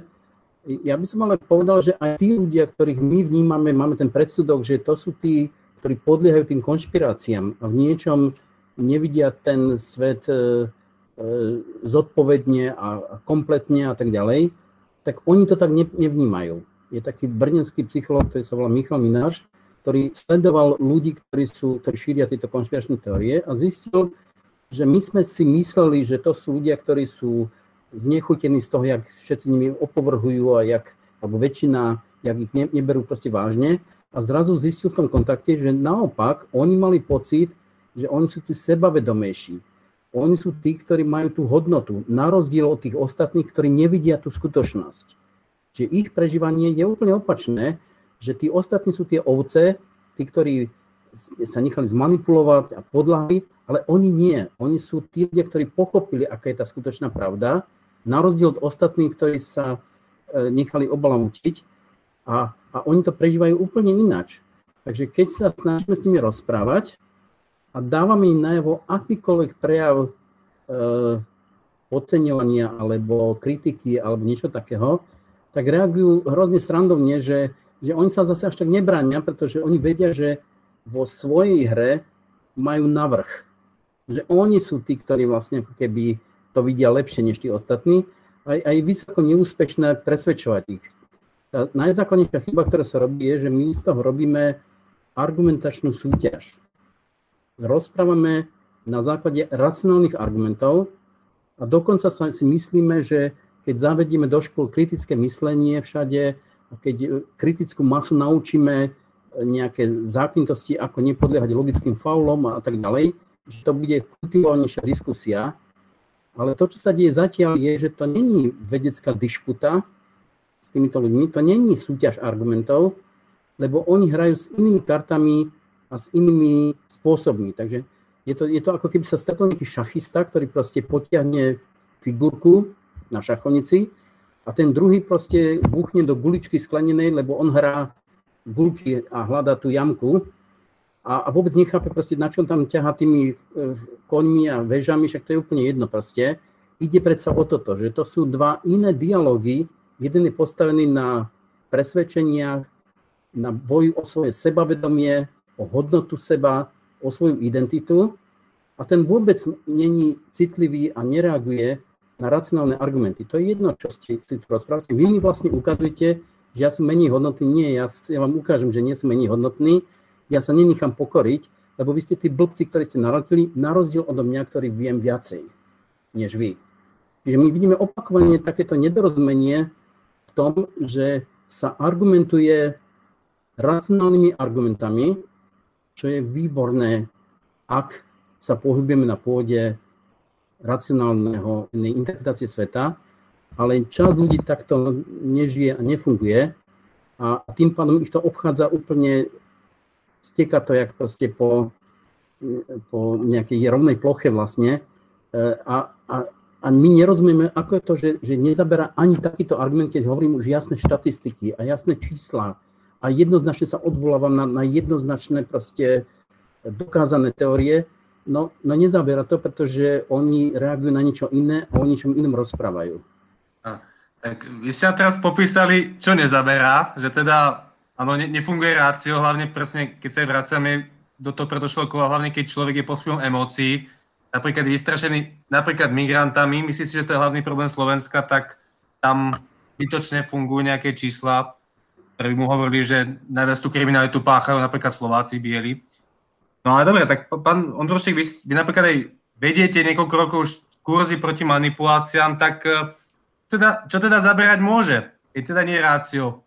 Ako, ako začať vôbec tú komunikáciu, keď chcem napríklad so svojím príbuzným pri tom vianočnom obede predsa len sa o tej politike baviť, aby to malo nejaký efekt?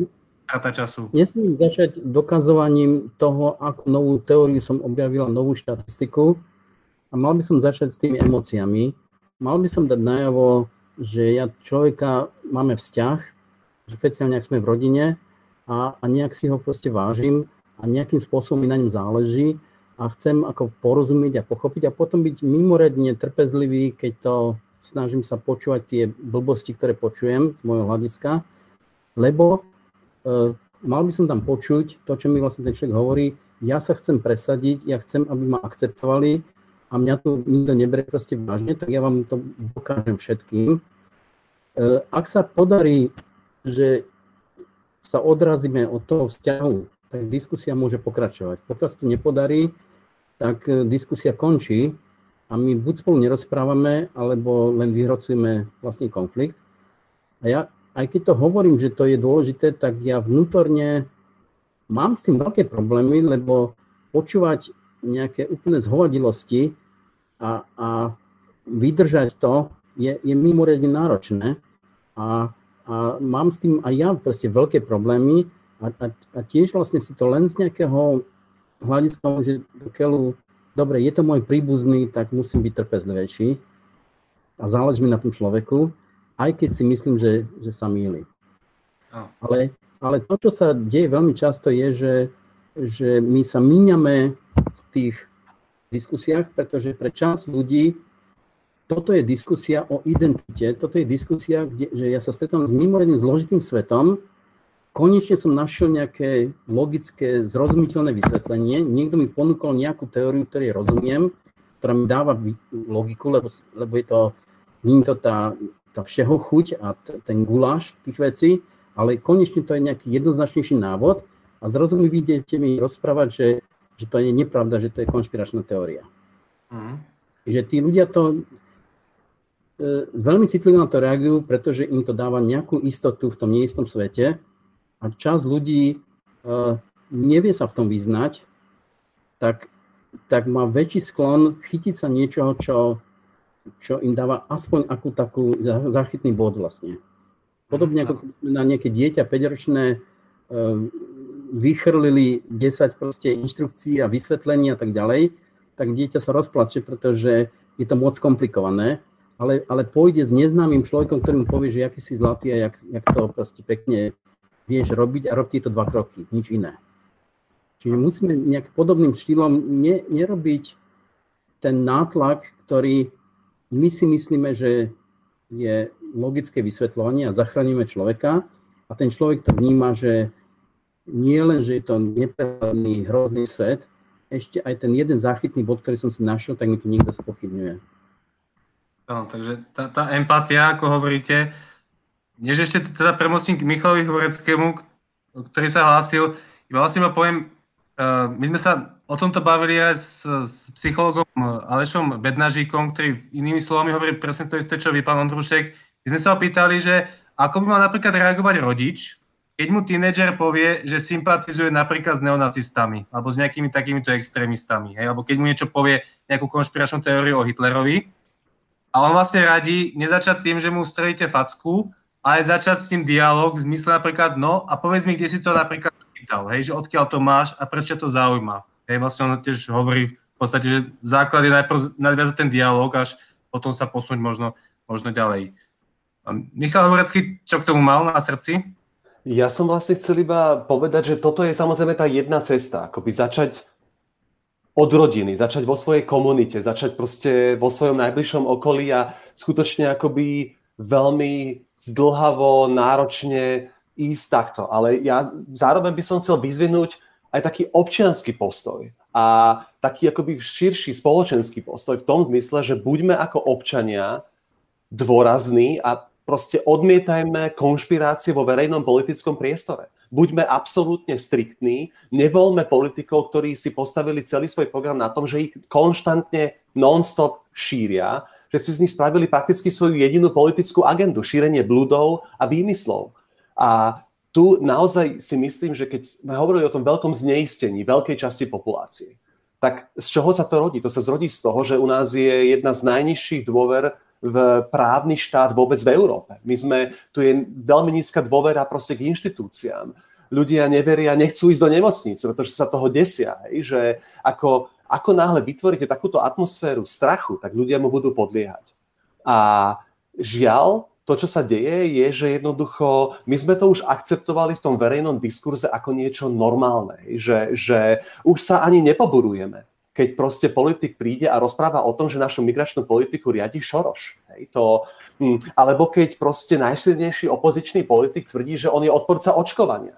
Už tu nenastáva nejaké všeobecné pobúrenie, ktorého by sa zúčastnili proste elity krajiny, e, církvy, kde by sa vlastne dochádzalo k rektory vysokých škôl, kde by dochádzalo k akému si e, všeobecnému pobúreniu, že kam pre Boha sme to už klesli. Že my sme prijali toto ako nejaký štandard, my sme už toľkokrát prerazili dno tej verejnej komunikácie, že vlastne už ako keď niekto hovorí aspoň trošku zmysluplne, tak sme úplne prekvapení, že pre Boha, aha, to, on dokonca to je nejaký hlas rozumu, hej, že a, a, je to hrozný paradox, že keď sa pýtajú ľudí, vždycky hlavne na Nový rok je to veľmi obľúbené, čo si želáte vo verejnom priestore? No každý vám povie viac mieru a pokoja a, a taký, ako, také zmierenie, a potom od prvého dňa nového roka sa začne ten istý a respektíve sa to ešte stupňuje a radikalizuje. A jednoducho, že my sme sa s tým vlastne už zmierili. Všimnite si, teraz bol zverejnený zoznam desiatich najpopulárnejších profilov na Facebooku. Myslím, že 9 z nich sú šíriteľia lží 24 hodín denne. Hej. To sú tí najpopulárnejší.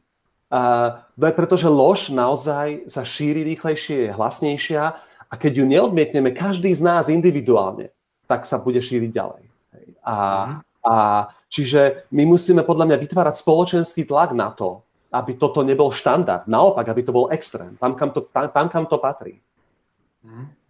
Ja iba ako hnidopich tomu najsilnejšiemu opozičnému politikovi iba dám fakt, fakt poznámku, že on neodmieta očkovanie ako také, on iba otočil v takomto narratíve, že či povinne, povinne akože očkovať, očkovať eh, zraniteľné skupiny, eh, ale áno, akože trošku tam lavíruje ako podľa toho, čo, čo si myslí jeho, jeho volická skupina.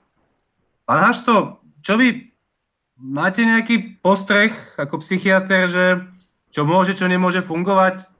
Nejaké chyby, ktoré by sme sa mali vyvarovať, keď chceme s tým niečo robiť, či už ako spoločnosť, alebo ako jednotlivci, chceme komunikovať s našimi príbuznými? Tak teda nevy, nevypadlo opäť spojenie, že je teda tradícia tohto? Ne, uh, počuť ma? Áno. Áno. No, e, ja si myslím, že jedna z takých e, možných prevencií je, že keď sa e, vyskytne nejaká udalosť, tak by ako náhle máme pravdivú informáciu o tom, tak by sa mala okamžite zverejniť lebo keď je tam určitý interval časový, tak už e, niektorí ľudia si tvoria tie e, konšpiračné vysvetlenia a toto môže byť určitá, určitá zábrana.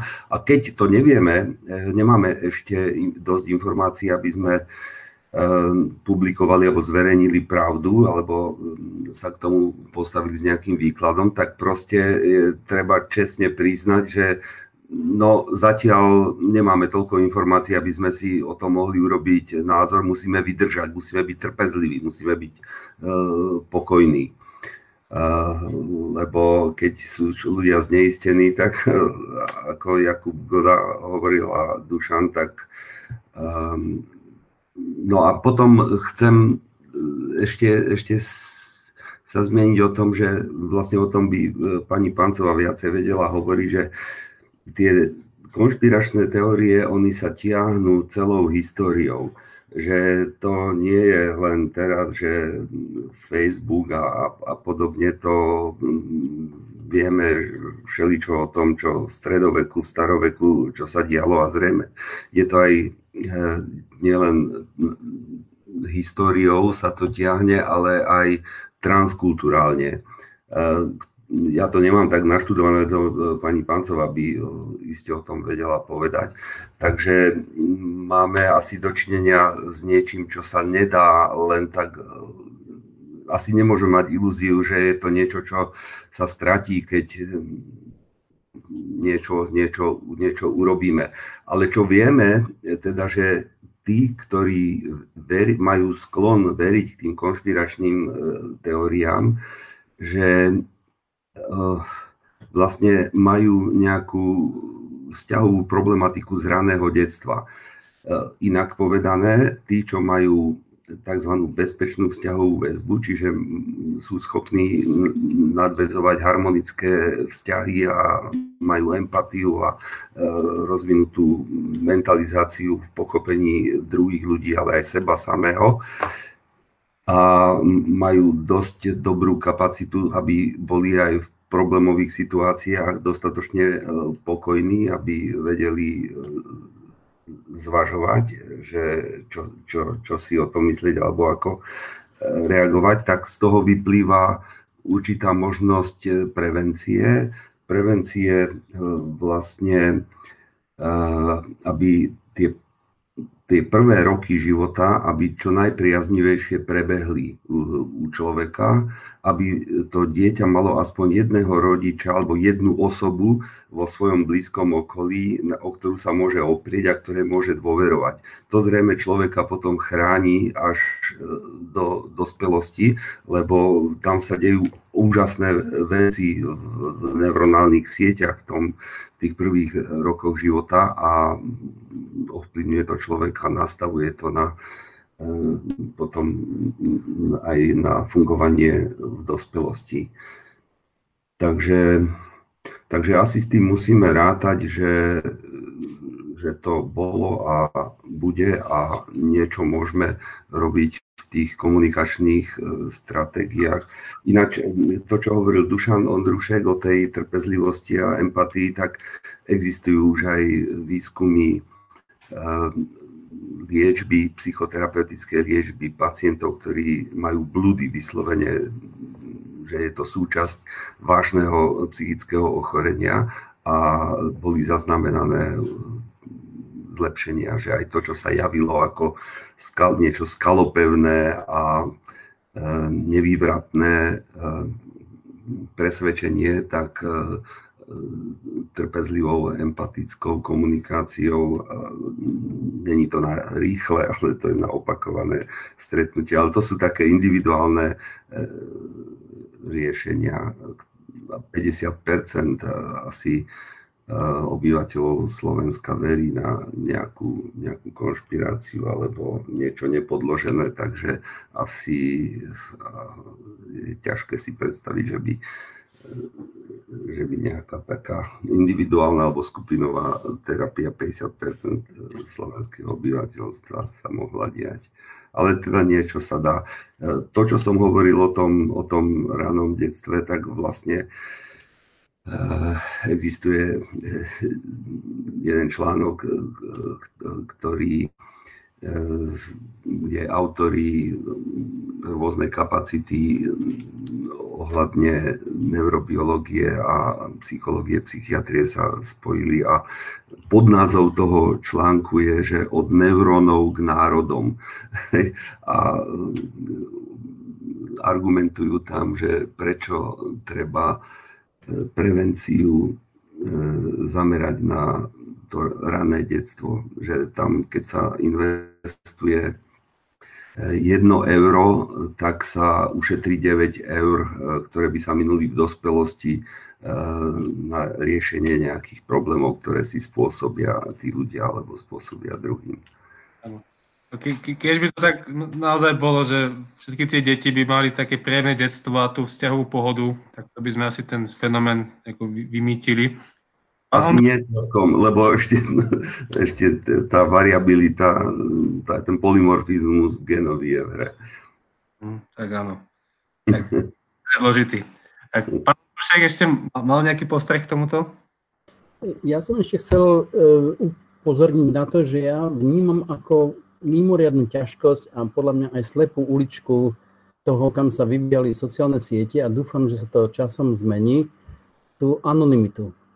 To značí, že keď ľudia vystupujú pod nikom, nie so svojou skutočnou identitou, nie idú tam za svojim menom, so svojou tvárou, nie sú zodpovednosť za to, čo proste hlásajú a šíria proste nejaké myšlienky, tak myslím, že oľa rýchlejšie nastáva vulgarizovanie a zhúvačtenie toho priestoru, lebo tí ľudia vystupujú ako keby s tmým. Mne to prípada, ako keby bol nejaký štadión, kde je 50 tisíc divákov a, a veľká časť z nich sú tí najhlasnejší, ktorí majú najväčšie amplióny a, a tí sú zakrytí pod kapucňou, že ani nevieme vlastne, kto to hovorí, ale ich najviac vlastne počuť a myslím si, že tento typ diskusie je patologický sám o sebe. Ja rozumiem podmienku anonymity pri možno nejakých hlasovaniach o dôležitých veciach v parlamente dobre, tak možno, že pri nejakých situáciách sú chránení tí ľudia, keď môžu vystupovať nezávisle pod týmto. Tie je to také otázky, že pri ktorých otázkach áno a kedy nie. Ale vo verejných diskusiách sa mi to zdá mimoriadne neferová situácia, že je tam na jednej strane nejaký expert alebo novinár, ktorý musí si naštudovať fakty, ponúka svoju tvár, vystupuje za seba, dá šanc seba ako svoju povesť a svoju e, reálnu proste identitu a, a na tomu začnú nadávať e, desiatky alebo stovky ľudí, ktorí vidíme, že to sú anonimné, nevieme, či sú to reálne proste, e, reálni ľudia, alebo nejako zakrytý proste pod nejakými nikami. Zdá sa mi, že, že toto je ne, neferový spôsob diskusie a že to, to vedie aj k tomu, že sa darí konšpiračným teóriám a, a toho zhulvašteniu toho priestoru. A neviem, že či uh, je to dobrá cesta, ale zdalo sa mi, že, že tie portály, ktoré vyžadovali, aby ľudia vystupovali pod svojou reálnou identitou, že boli dohľadateľní a museli sa nejako identifikovať a tak ďalej, že sa trošku skultivovala tá diskusia. V mojich skúsenostiach, ja keď sa mi hlásia nejakí ľudia za, za priateľov, tak pre mňa je dosť podstatná informácia, či si tam oni dajú nejakú základnú informáciu o sebe. To znači, z ktorého sú mesta, ja neviem, čo tam je, či nejaké školy študovali, alebo kde pracujú, alebo takéto ak sú dohľadateľní a viem si to overiť, tak mám oveľa lepší pocit, než s niekým, o kom nikdy neviem vlastne, kto to je a či, či naozaj ten človek existuje.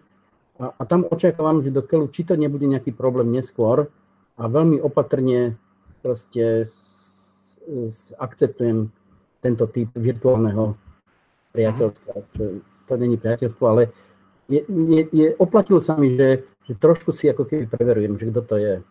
Hm? No, toto my aj s Jakubom Godom, už naznačujem, že, že, že dostaneš slovo, môžeme potvrdiť ako sledovateľa Facebooku, že rôzne tie dezinformačné stránky typu bádateľ, tak tie sú obsluhované pánom, ktorý sa tam akože zabudol podpísať hlavné správy, obs- šéfuje im e, šéf-redaktor Robert Sobko, ktorý tiež má veľký problém, keď si ho chce reporter Ďurkovič natočiť na kameru. Ale zase sú aj exhibicionisti, ktorí radi tú svoj tvár ukazujú, keď, keď niečo šíria. Takže aj Jakub Goda, uh, ty vlastne máš možnosť už tu zastupovať aj štát, tak nám povedz, že či je niečo, čo sa ti akože osvedčilo, alebo čo je ako cesta, ako by štát mal reagovať na tie konšpiračné teórie, na tie hoaxy, a naopak niečo, o čom vieme, že to je slepá ulička. Čo sa ti osvedčuje a čo sa ti neosvedčuje, keď napríklad spravuješ stránku ministerstva zdravotníctva? No, myslím si, že osvedčuje sa akoby vôbec ten základ, že keď štátna inštitúcia komunikuje týmto spôsobom na sociálnych sieťach, tým mám na mysli, že formou, ktorá nie, nie, nie je úplne typicky úradnícka a ktorá je iba ako keby reaktívna a taká formálno strohá, ale že posúva trošku tie hranice toho, čo je ako keby primerané pre štátnu inštitúciu, pričom stále je to o nejakom akože kalibrovaní, že my tiež stále hľadáme, že kde je hranica medzi tým, aby to bolo ešte stále že primerané e, pre, pre takú inštitúciu, ako je ministerstvo, ale zároveň, aby to fungovalo. To znamená, že má zmysel používať trošku iný jazyk, má zmysel hrať sa s vizuálom, e, určite to je veľmi e, multiformátové a tak ďalej. Čiže v tomto si myslím, že na Slovensku ako keby trošku tá diskusia vlastne, alebo že nie sú ešte úplne stanovené akoby nejaké štandardy, že niekedy si vravíme, že či, či to už nepreháňame, že to, takto by možno, že už úrad oficiálne komunikovať nemal. Inokedy si vravím, že sme stále ešte príliš nudní, čiže je to o nejakom keby hľadaní,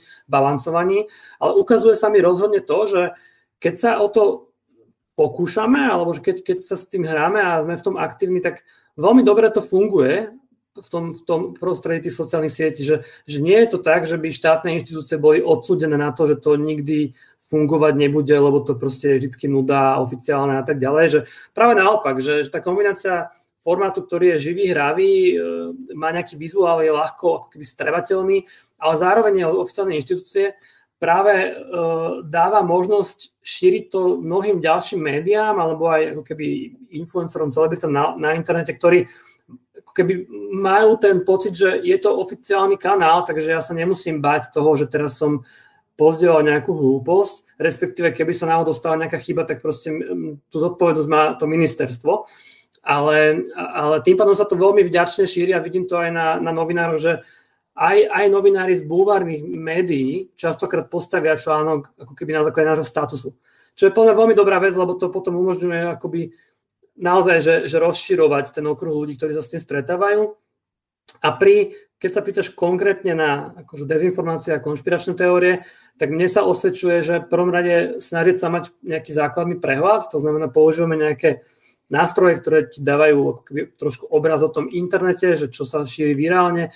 Zároveň sa pohybujem nejaké komunite, však aj, aj, aj, aj s tebou, aj s ďalšími ľuďmi, ktorí to systematicky sledujú, čiže vidíme ako keby tak medzi užším kruhom ľudí, čo, čo zachytili, že je problém, plus vidím, čo nám ľudia posielajú do správ a tak ďalej, že keď niečo naozaj radikálne vyskočí ako nejaká akože masívne zdieľaná správa, tak vidím, že, že, okay, že tuto treba zvážiť asi tú reakciu a, a to potom je aj cítiť, že vtedy to naozaj zarezonuje, že je o to záujem a šíri sa to ďalej a naopak, keď reagujeme na niečo, čo dajme tomu, že až také vplyvne nebolo, že možno že to malo aj niekoľko tisíc zdieľaní v takých tých typických komunitách, ktoré akože do budú šíriť to, že ten COVID neexistuje. Tak vlastne aj my, keď na to zareagujeme, tak v skutočnosti to až tak veľa ľudí nezaujímalo, lebo je vidno, že sa s tým ešte nestretli alebo ne, neprerazilo to do toho mainstreamu. Ale ako mne sa osvedčuje, nám sa osvedčuje, že najväčšia sila nie je v tých reaktívnych uh, postoch asi, ale skôr v neustálom hľadaní toho, že čo my chceme povedať. Že keď chceme povedať, že COVID je nebezpečná vážna choroba, tak my musíme nájsť vlastný spôsob, ako to robiť. A, a vtedy sa osvedčujú presne, že, že videá, fotky z nemocnice, výpovede lekárov alebo iné formáty. A áno, to už by som sa len opakoval, že, že, že toto, toto dokáže fungovať veľmi pekne a tá, štátno, tá oficiálnosť tej inštitúcie si myslím, že nie je na škodu, ale práve možno, že naopak, že, že dokáže tomu pomôcť pretože sa to nebude šíriť potom mnohí ďalší. Michal Horecký sa hlási. Ja by som si ešte možno dovolil zareagovať v tom zmysle, že podľa mňa takom širšom trocha, než to začal Jakub, že podľa mňa po tom nedávnom útoku na Kapitol, pri ktorom zahynuli piati ľudia, pre mňa to je taký zlom v dejinách sociálnych sietí. A myslím si, že oni sa budú musieť zmeniť. Zablokovanie účtu Donalda Trumpa síce prišlo katastrofálne neskoro, ale proste prišlo a myslím si, že jednoducho sme si uvedomili, kam nás doviedli tieto IT monopoly. Ako jednoducho to je naozaj exemplárny príklad toho IT korporatívneho kapitalizmu, ktorý proste spôsobuje nekontrolovateľné šírenie lží, manipulácie, propagandy a nezmyslov a kde vlastne sú najkvalitnejší novinári na svete, ako New York Times, označovaní za fake news, fake news, fake news neustále. Naozaj, keď sa to 4 roky opakuje na tlačových konferenciách Bieleho domu, tak to má dôsledky, tie dôsledky vidíme. Tie dôsledky sme proste videli v tom, že časť tých ľudí je pripravených organizovať vojenský eh, v jednej z najstarších demokracií na svete a že nás podľa mňa čaká nejaká doba regulácií proste sociálnych sietí, že, a, a že nás čakajú veľké výzvy, ako vlád, pretože tieto sociálne siete, ktoré roky zarábali na takýchto lžiach a nesmierne na nich rástli a profil, profito, profitovali na tom, tak v podstate vytvorili podhubie, ktoré je, ako zabíja demokraciu. Zabíja demokraciu tak, ako sme ju poznali. My nemáme na to dostatočnú e, kontrolu, nevieme ich regulovať. Keby bol Google supermarket, tak nemôže takto exist- fungovať, ako funguje. Hej. Ako, len tým, že je to proste také prostredie e, informačných technológií, tak v podstate je, má už tak obrovskú moc, e, že v rukách tyrana, proste v rukách notorického klamára môže spôsobiť naozaj akoby občianskú vojnu hej? A, a spôsobiť obete na životoch a, a tak ďalej. A teraz je ako veľká otázka, že proste čo s tým chceme robiť. Hej? A, a, a čo to spravilo s nami, ako to hlboko rozdeľuje naše spoločnosti, aj oveľa vyspelejšie demokracie, než je Slovenska a oveľa proste stabilnejšie inštitúcie a mám pocit, že tam majú ako v sociálnej siete masívny podiel viny na tom, kam sme sa dostali. A, a že ich čaká ako obdobie vážnej sebareflexie a že ako um, pak myslím si, že je, a že budú vznikať paralelné sociálne siete, to už je teraz evidentné, že budú proste sa, krajná pravica sa bude proste utiekať do nových sociálnych sietí a, a bude si vytvárať paralelné štruktúry, bude si vytvárať vlastné nové médiá, že Fox News vlastne bude už málo lživý, už bude potrebovať niečo, niečo ešte manipulatívnejšie. Hej. A čiže možno budeme spomínať raz tak ako dnes paradoxne spomíname na Bushovské obdobie, ako na to v úvodzovkách lepšie, hoci bolo tiež postavené na veľkých, veľkých lžiach, tak teraz tá veľká lož o zmanipulovaných voľbách môže byť začiatkom ako novej éry, keď, keď budeme ako bojovať naozaj ten zápas o pravdu, bude možno taký ťažký, ako nikdy doteraz v dejinách nebol. Takže si držme palce. Dobre. Tak ja by som mal doplniť tým sociálnym sieťam môj pohľad, že áno, sociálne siete nás trošku doviedli tam, kde sme, ale zároveň aj naša nepripravenosť ako keby na, na to, čo sa tam odohráva. Blížime sa k záveru, ale toto tretie kolo ešte zakončíme pani Pancovou.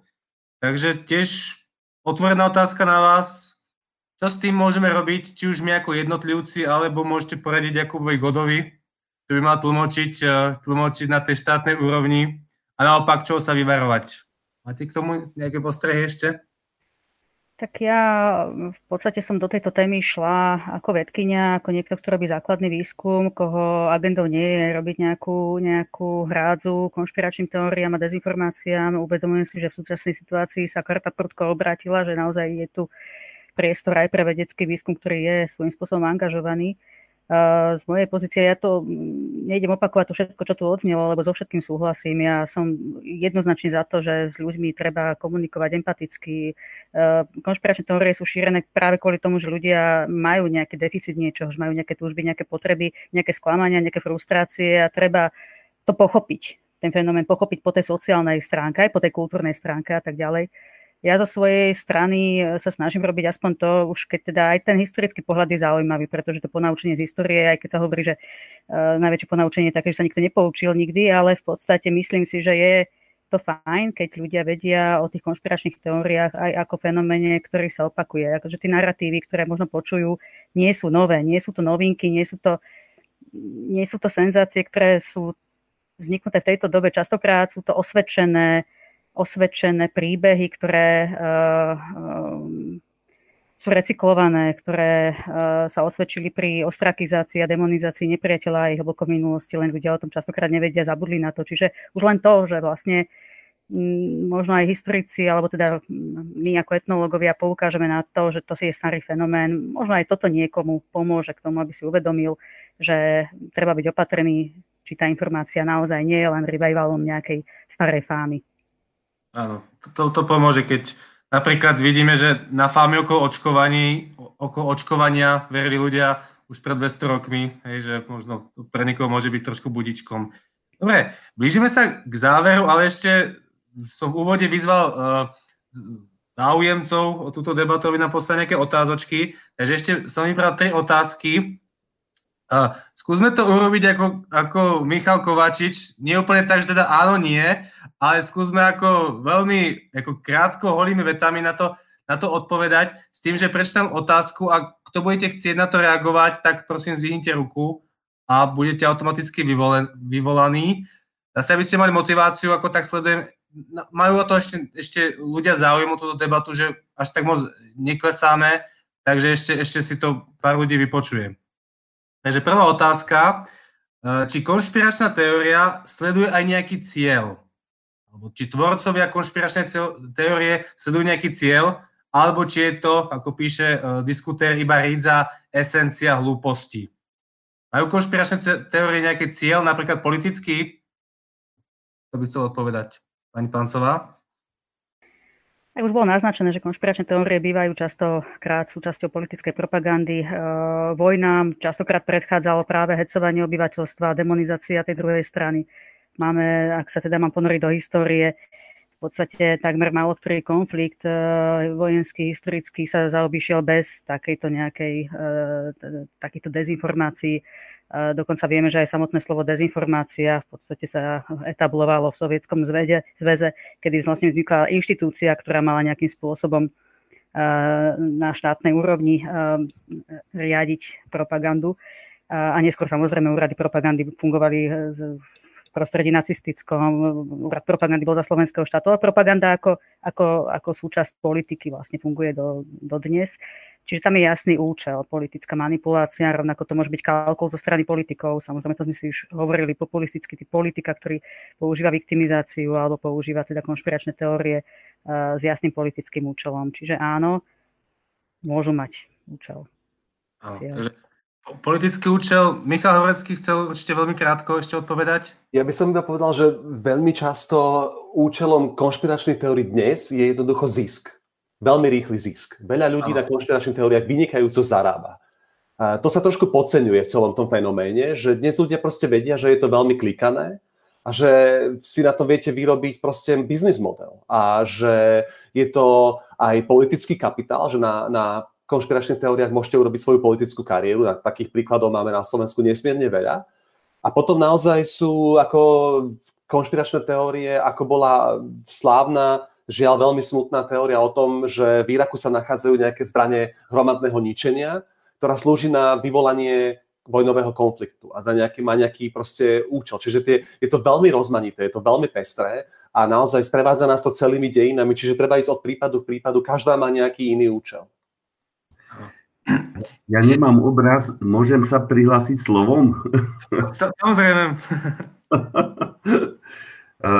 Nepodarilo sa mi nastaviť ten obraz, budem ešte špekulovať a radiť sa, ale uh, zdá sa mi, že uh, no nie, teraz, uh, teraz mi to vypadlo. Um, za chvíľu sa ozvem, dobre? Hm, jasné. Chcem vám chcel povedať, že keď Michal Horecký hovoril o tom, že to má aj biznisový, alebo že umožňuje tá konšpiračná teória rýchly zisk, tak Jakub Goda uh, prikyvoval, predpokladám, pretože si hneď spomenul na bádateľa, ktorý uh, vlastne šíri tie zdravotnícke uh, fámy, nie kvôli politickým účelom, ale teda pretože ten, tá stránka funguje ako nosič reklamy na rôzne výživové doplnky a takéto, takéto rôzne, rôzne srandy. No ja. už, už mi to funguje, môžem? Jasné. Vy ste chcel dať čo hovoriť. Um, keď, k tomu, že či majú uh, tie konšpiračné teórie alebo presvedčenia nejaký účel, tak ja by som to chcel teraz zúžiť na taký individuálny profit, ktorý z toho človek môže mať. A síce, že ten, kto Ehm, má na tom spektre strachu nejakú, nejaké kvantum strachu a sprevádza ho to životom, tak mu to môže legitimizovať vlastne ten strach a že mám oprávnenie, že to není e, také celkom e, e, úplne, úplne absurdné, ale mám k tomu nejakú teóriu. Takisto, keď niekto je na tej škále hnevu alebo nenávisti niekde a, a vymyslí si a je presvedčený o nejakom nepriateľovi, ktorého identifikuje, tak tiež vlastne legitimizuje tú, tú svoju nenávisť, dáva jej nejaký obsah. A keď niekto má paranoidne persekučný blúd, že teda nejaká skupina ľudí alebo nejaká mocnosť mu usiluje o, o život a, a chce ho nejako znemožniť, tak môže to pozbudiť toho človeka, teda, že keď má nejaké veľké ašpirácie, ambície, že tak ja nie som neschopný, nemožný, ale ja sa preto nemôžem preslaviť, e, pretože mám nejakých nepriateľov. Takže jeden psychiatr švajčiarsky hovoril o potrebe blúdov, ako ktoré stabilizujú nejako e, človeka. Tak možno sa to dá aplikovať do istej miery aj na tvorbu tých konšpiračných teórií u ľudí, ktorí nemajú nejakú diagnostikovateľnú poruchu, ale kde ten dynamizmus nejako môže byť podobný. Takže takto som sa pripojil. Áno, okrem iného, konšpiračný teoretik má zaručenú pozornosť, čo asi je veľa ľudí, ako je prvá ľudí lákadlo. Vedím k druhej otázke, to už bude špeciálne na, na Jakuba Godu, tak toto už rovno vyvolám. A týka sa to vlastne reakcie štátu či by štát mal ešte viacej bojovať s konšpiračnými teóriami, alebo či by to už skôr mal nechať na, na nejaký tlak z dola, skôr na školstvo, na občianskú spoločnosť, na mimovládne organizácie. Ako to vidíš? Má by štát ešte viacej pridať na no, úrovni? No, nie, že buď alebo, ja si myslím, že obidvoje treba. To znamená, že, že, že ako Michal spomínal, že myslím si, že v, posledných, v poslednom období akože mnohí už naozaj naplno sme si uvedomili proste, že aký rozmer problému o, o čo sa tu jedná a že to je naozaj urgentné a, a hrozí tu a vlastne úplne akože všetko. A tým pádom, že, že to nie je, že si vyberáme z nejakej sady e, rôznych riešení, ale že treba robiť paralelne akože x veci naraz. A ja si myslím, že školstvo a vzdelávanie je úplne akoby kľúčové, akurát je to dlhodobé, dlhodobé riešenie. Hej, že aj keby sme teraz zrovna spravili nejakú geniálnu reformu školstva, tak ten efekt sa dostaví až za mnoho rokov. A tým pádom si myslím, že aj štát musí robiť aj v tých krátkodobých veciach viacej. Týka sa to od, od, od, od lepšej komunikácie štátnych inštitúcií až po podporu verejnoprávnych médií, po lepšiu komunikáciu ideálne politických lídrov, ale do toho tu teraz radšej nejdem, až po aj, aj tú represiu. Tiež si myslím, že toto je jedna z vecí, ktorú tiež treba robiť. Preto, preto bolo podané to trestné oznámenie na badateľ a myslím si, že okolo toho môže byť zaujímavá diskusia aj v súvislosti s reguláciou sociálnych sietí, ale aj v súvislosti s právnym rámcom toho, že čo považujeme, že je zdravý mantinel pre slobodu slova u nás. Ak, ak pri takomto by som povedal, že sledovanom alebo high profile prípade, ktorý myslím si, že celkom dobre zdokumentovaný, Uh, príde k tomu, že vlastne nepadne žiadne obvinenie alebo súd rozhodne, že to, čo robí badateľ, je v poriadku v rámci našej legislatívy, tak si myslím, že je úplne na mieste, aby sa, aby sa otvorila diskusia, že či to takto chceme, že či to je správne, či jednoducho si myslíme, že sloboda slova má mantinely tam, kde uh, sa jedná o nenavistné prejavy alebo výzvu k násilí, alebo tak, ako to je štandardne u nás definované, alebo si myslíme, že pri niečom, ako je systematické priemyselné šírenie dezinformácií na širokom, širokom meritku s, s, s účelom dosiahnutia nejakého zisku s reálnymi potenciálnymi škodami vo fyzickom svete, s ohrozením zdravia, či to je niečo, čo by sa malo nejakým spôsobom vytlačať. Že myslím si, že táto diskusia by tu mala prebehnúť, ak teda, ak teda uh, to dopadne tak, že z toho nič nebude nakoniec. Uh, Áno, a potom v širšom, v širšom meritku tá diskusia bude prebiehať, to už naznačoval Michal pri regulácii sociálnych sietí. To je veľká celosvetová debata, ktorá asi je úplná zhoda na tom, že, že treba regulovať. To mám pocit, že je dneska úplne ako keby eh, jasný mainstreamový názor. Oveľa komplikovanejšie to nastáva, začína byť pri tom, že ako, že, že čo presne treba a kde sú tie mantinely, lebo ono nie je sranda, keď v súkromnej firme No, akože to je, to je že oveľa komplexnejšia debata, ale, ale myslím si, že je extrémne dôležitá, že je to jedna z najdôležitejších diskusí, ktoré nás čakajú a prebiehajú. Mm-hmm. Ďakujem pekne. Iba doplním pre divákov ten prípad badateľ, že aj keď nemáme tu nejaké precedenčné právo, tak to je vlastne prvý prípad, kedy je niekto, alebo je začaté trestné stíhanie v súvislosti so šírením dezinformácií. Že nie je tam nejaký paragraf o šírení nenávisti, ale to čiste ako keby postavené na, na dezinformácii vlastne otázka, že, že či sa, ako si tá policia poradí, či to pošle k súdu, alebo to vyhodnotí, že to, ako, ako hovorí, myslím, Boris Kolár, že je to lege artis. Tak, a dostávam sa k poslednej otázke, ktorú teda vás poprosím každého z vás na to nejak krátko odpovedať. Tá otázka znie tak apokalypticky, ale my sme si už čiastočne odpovedali, že či konšpiračné teórie majú podľa vás takú moc, že by dokázali ovplyvniť ľudí na toľko, že by vlastne hrozilo reálne ohrozenie demokracie a vznik totalitného režimu. Už to vlastne zaznelo, že teda nejaké riziko tu je. A tá moja otázka skôr bude, že keby ste iba, povedzme, iba zopakovali sami za seba, že čo je taká tá, tá najlepšia prevencia tomu, aby sme to zastavili, aby vlastne sme sa tu nebavili o ohrození demokracie čokoľvek, čo by vám napadlo, čo by ste chceli, lebo na konci, hej, divák, divák si zapamätá tú opakovanú vec, tak keby ste chceli z toho, čo ste tu doteraz hovorili, vypichnúť to najpodstatnejšie, tak čo by to bolo? Ako dosiahnuť to, alebo predísť tomu, aby nás tie konšpiračné teórie nezomleli? To chce začať? Pán Ondrošek. Mikrofón ešte si pustíte. Sorry, prepačte. Ja mám pocit, že by bolo nešťastné hľadať jednu stratégiu s jedným prístupom, pretože e, musíme stratifikovať alebo rozprávať o tom, ako rôzni hráči e, majú veľmi rôzne motivácie a rôzne postupy a tým pádom to, čo funguje všeobecne, ako hovoríme, že treba, ja neviem čo, naučiť ľudí E, kriticky prehodnocovať skutočnosť a tak ďalej, tak áno, to je jedna zo stratégií na jednu časť tej cieľovej skupiny. Ale my vieme, že vlastne v šírení konšpiračných teórií máme e, lídrov, ktorí vytvárajú tie teórie a ktorí vlastne sú zdatní v tom, ako to postaviť tak, aby oni splňali to, čo majú splňať, to znamená, dali zjednodušený obraz sveta. Máme šíriteľov, ktorí z nejakých motivácií, buď finančných alebo politických, je to pre nich dobrý nástroj, ako na tom budovať a získavať.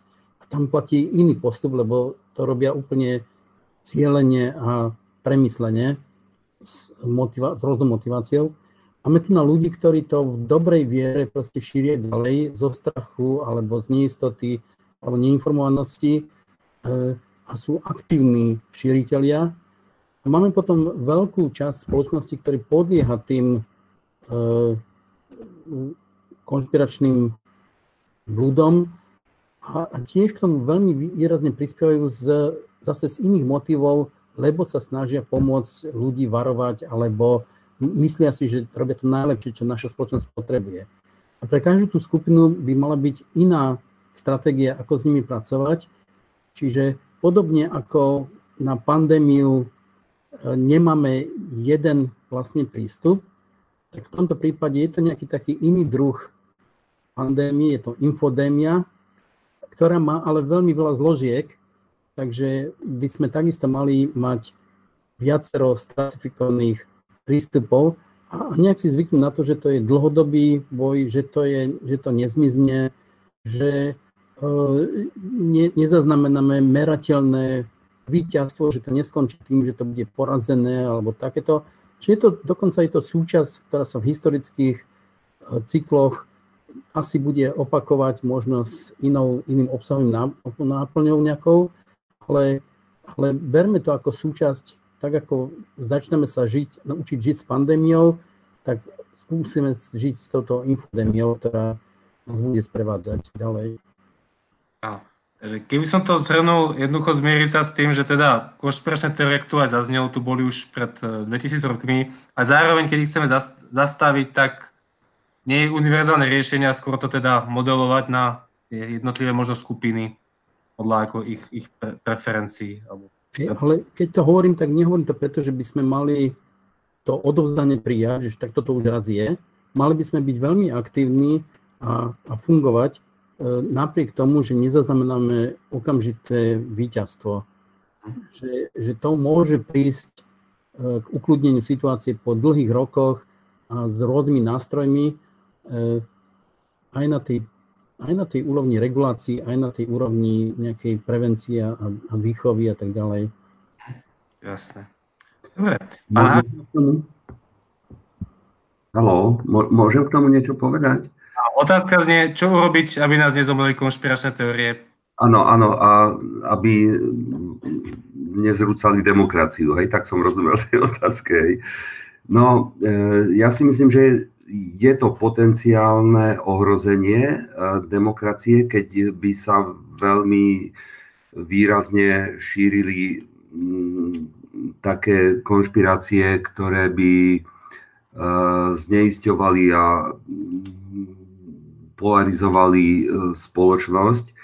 A ja som sa stretol s takým zaujímavým fenoménom, že niektorí intelektuáli pred pár rokmi mali akoby taký ostých e, pripustiť si, že tie dezinformácie a že tie, e, tie konšpirácie, že podporuje ruská propaganda Kremel. A vyhodnotil som si to ako, že mali strach z obvinenia, že, by, že podliehajú konšpiráciám, hej, že konšpirujú, že Kremel je za tým. Ale faktom je, že Kremel na tom veľmi usilovne pracuje a podporuje rôzne E, konšpiračné prúdy v spoločnosti, lebo dúfa, že tým zníži e, koheziu spoločnosti a vlastne e, úloha je zbúrať alebo oslabiť Európsku úniu a, a na to. Takže aj strach z obvinenia, že konšpirujeme, je, je v hre u niektorých ľudí. A inak o tom ako veľmi môže ovplyvniť určite sugest, určitá sugestívne podaná informácia veľkú masu ľudí, tak tomu je dobrý príklad uh, z roku 1938, keď v Amerike uh, vysielali rozhlasovú hru podľa románu H.G. Wellsa Vojna svetov. A oni vlastne až potom po dvoch tretinách, tuším, uviedli, že teda je to čítanie z románu a ono je to v prvej osobe napísané, takže to pôsobí veľmi sugestívne, ako že Marťania nás napadli a majú stroje a idú nás zničiť Eh, lebo tam sa stali nejaké výbuchy a oni proste musia kolonizovať zem. A dosť značná časť obyvateľstva, že tak eh, podľahla tým informáciám, že robili nejaké opatrenia, že sa báli vyslovene, že je to realita. Tým len chcem zdôrazniť, že aký je, aký, aké dôležité je sa pýtať na zdroj, že kto to hovorí. Áno. Takže to... Príklad, že naozaj fáma ešte v čase roz, rozhlasu, hej, až tak moc akože vystrašila ľudí, že, že boli ochotní ako utekať, utekať z domova. Dobre, ďakujem pekne. Michal Horecký, je, je, jedna point, jeden point, ako možno trošku zastaviť ten fenomén, ktorému tu čelíme jednoducho pozrieť sa za naše hranice východným smerom. Čo spôsobili dezinformácie jednak e, na Donbase, proste e, ako sa, to, ako sa ako používajú autoritatívne režimy. Už to tu zaznelo. E, Rusko to má ako jednu zo svojich veľkých strategických vízií destabilizovať informačnou vojnou aj tento región a pozrieme sa, čo sa deje v Bielorusku, veľmi si vážme a chráňme demokraciu, nech je akákoľvek krehká u nás, ale je to, sú to stále trampoty s demokraciou, nie s autokraciou. E, takže e, naozaj e, uvedomme si, kde žijeme, v akej situácii a že to, čo sme si vybojovali a tá naozaj ako oživená občianská spoločnosť, ktorá na Slovensku sa zrodila po tej hroznej vražde Jana Kuciaka a Martiny Kušnírovej, že to je niečo, čo vyburcovalo túto spoločnosť z nejakej apatie a, a nebolo by nič horšie, ako keby sme sa vrátili znova k takému pocitu, že vlastne nemáme nejakú moc, lebo skutočným základom konšpiračných teórií je vytvoriť ľuďom presvedčenie, že sú bezmocní že nemajú nejakú silu nad svojimi životmi, že, nemajú, že sa majú báť, majú byť vystrašení, majú byť utiahnutí. Uh, oni stále tvrdia, že oni sú tí, tí, ktorí poznajú tú skutočnú pravdu. Oni sú vlastne strachopudi, ktorí nemajú odvahu ži- sa postaviť z očí voči svojmu životu.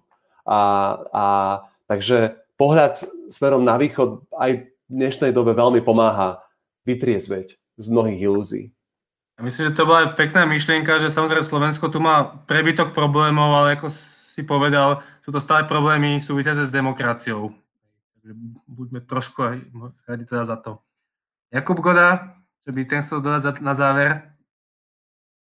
No, ja, ako už nemám ani veľmi, že čo, myslím si, že ozneli tie, tie základné veci, aj čo som ja predtým spomínal. Myslím, ja, ja si naozaj myslím, že zo všetkých tých vecí, ktoré treba urobiť, ako keby čo je teraz najrozhodujúcejšie, je asi uh, regulácia sociálnych sietí na, na tej európskej úrovni myslím si, že to je niečo, čo vie z krátkodobého hľadiska priviesť, priniesť ako keby najväčší výsledok, ale zase je to extrémne citlivé.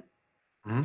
Vnímam aj v tom Európskom parlamente, keď počúvam tie diskusie, lebo ja spolupracujem s Vádom Bočekom, ktorý sa tomu venuje. Čiže mm, myslím si, že toto vie priniesť ako keby najväčší efekt krátkodobo a dlhodobo sú to, sú to tie, tie, tie ďalšie veci, ktoré, ktoré tu odznievali. Dobre. A na záver, pani Pancová, keby si divák mal zapamätať niečo z tejto presne 2 hodiny a 23 minút trvajúcej debaty, čo by to malo byť podľa vás? No, mne sa zdá, že dosť dôležitým činiteľom eh, pre teda šírenie konšpiračných teórií, strachu a tak ďalej je už existujúca polarizácia. Teda tá spoločnosť už je rozvadená bojujú sa tu, teda vytvárajú sa tu bariéry, zákopová vojna sa priam vedie, vyberali konzervatíci hore dole. Proste ja myslím, že veľmi dôležité je snažiť sa nájsť spoločnú reč, nejakým spôsobom stavať mosty ponad tie, tie zákopy. Uh, uvedomiť si, že všetci sme ľudia, že nám by malo ísť o spoločné dobro, hlavne tejto, v tomto období pandémii, v období kríz. Čiže nájsť možno spôsob, ako zase sa vnímať ako, ako jedna spoločnosť, ako občania, ktorí ktorí ťahajú za jeden povraz. Že v podstate aj tí lídry by mali na toto pamätať, mali by pôsobiť profesionálne, mali by byť tými etalónmi nejaké morálky, nezískavať body práve na tom rozdeľovaní, práve na tom, akú lepšiu konšpiračnú teóriu vymyslia lebo je to krátko, krátko zraké a v podstate jediné, čo nás zachráni, je naozaj, aby, aby sa utlmila tá, tá, tá konfliktnosť diskusí, tá konfliktnosť, ktorá v spoločnosti je, pretože ponaučení máme v histórii dosť a tak myslím, že toto by mohla byť cesta. Ako nemám žiaden jasný návod, ale, ale takto cítim. Jasné. Myslel som, že vy budete mať posledné slovo, ale pán Ondrušek sa hlási, tak dúfam, že sa ostatní nenahnevajú, že on bude mať to posledné slovo. Prepač, nechcem, nechcem zdržiavať, ale to, čo pani Pancová teraz povedal, som zdá mimoriadne, veľmi, veľmi súhlasím s týmto.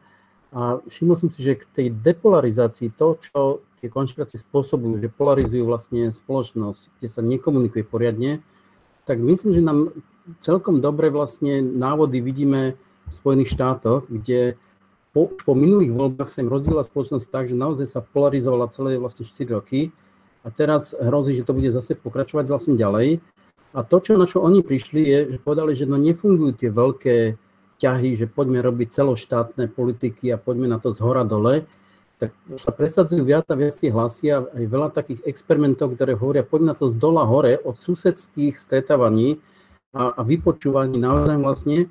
A to, čo fungovalo kedysi v histórii, bolo, že tí ľudia sa stretávali pri jedle. Takže majú všetké formáty, ktoré volajú všetké, že, uh, že bread, and, bread breaking meetings, že uh, stretnutia okolo lámania chleba alebo spoločné obedy, kde sa stretujú republikáni a demokrati, alebo černosi a belosi, alebo starší a, a mladší. A, a zdá sa, že im to funguje. A, a tie nové formáty, ktoré zavádzajú, tak sú také, že, taká, že, taká, že živá obývačka, že public living room, že ľudia vo svojom dvore vlastne môžu otvoriť ten dvor tomu, že okolo idúci sa zastavia na hodinku, na kus reči a, a aj neznámi ľudia spolu diskutujú aby obnovili susedské vzťahy, ktoré hovoria, aj keď máme iné názory a veríme iným veciam, tak musíme zotrvať v tom rozprávaní. A poďme experimentovať s tými formátmi, keď sa to nedieje prirodzene, tak hľadajme to, čo v minulosti fungovalo, lebo musíme obnoviť tú kultúru toho susedstva, ktoré je, nás, nás spája, aj keď máme iné názory, aj keď veríme iným veciam a keď E, keď budeme rozprávať, tak možno, že sa porozumieme. Čiže mne sa zdá, že tam je veľa inšpiratívnych hnutí, ktoré ukazujú aj formáty, aj spôsobilosti, ktoré sú zvláštne pre nás, pretože to je zhnutie z dola nahor. Nie, nie nejaké celoštátne politiky, nie nejaké veľké regulácie, ale skôr také hľadajme autentické možnosti pre počúvanie sa. Myslím si, že niečo takéto malom by malo význam aj na Slovensku. Takže viacej tej offline komunikácie nám asi prospelo. Tak snáď vnútorba pominie a bude to aj, aj, aj hygienicky bezpečné. Dobre, uh, time is money, ako hovoria Američania, my sme pretiahli, ale myslím, že sme pretiahli tak plynule, že bolo to zaujímavé. Nezostáva mi iba poďakovať jednak vám, že ste tu, že ste sa zúčastnili ako naši hostia a hostka, ako hovorí kolega Brano Bezák a samozrejme aj divákom. Takže ďakujeme, že ste s nami vydržali a túto diskusiu samozrejme môžete pozrieť aj zo záznamu. Za mňa je to všetko a asi môžeme zamávať divákom. Ďakujem pekne. Ďakujem. Ďakujeme, dovidenia. Dovidenia.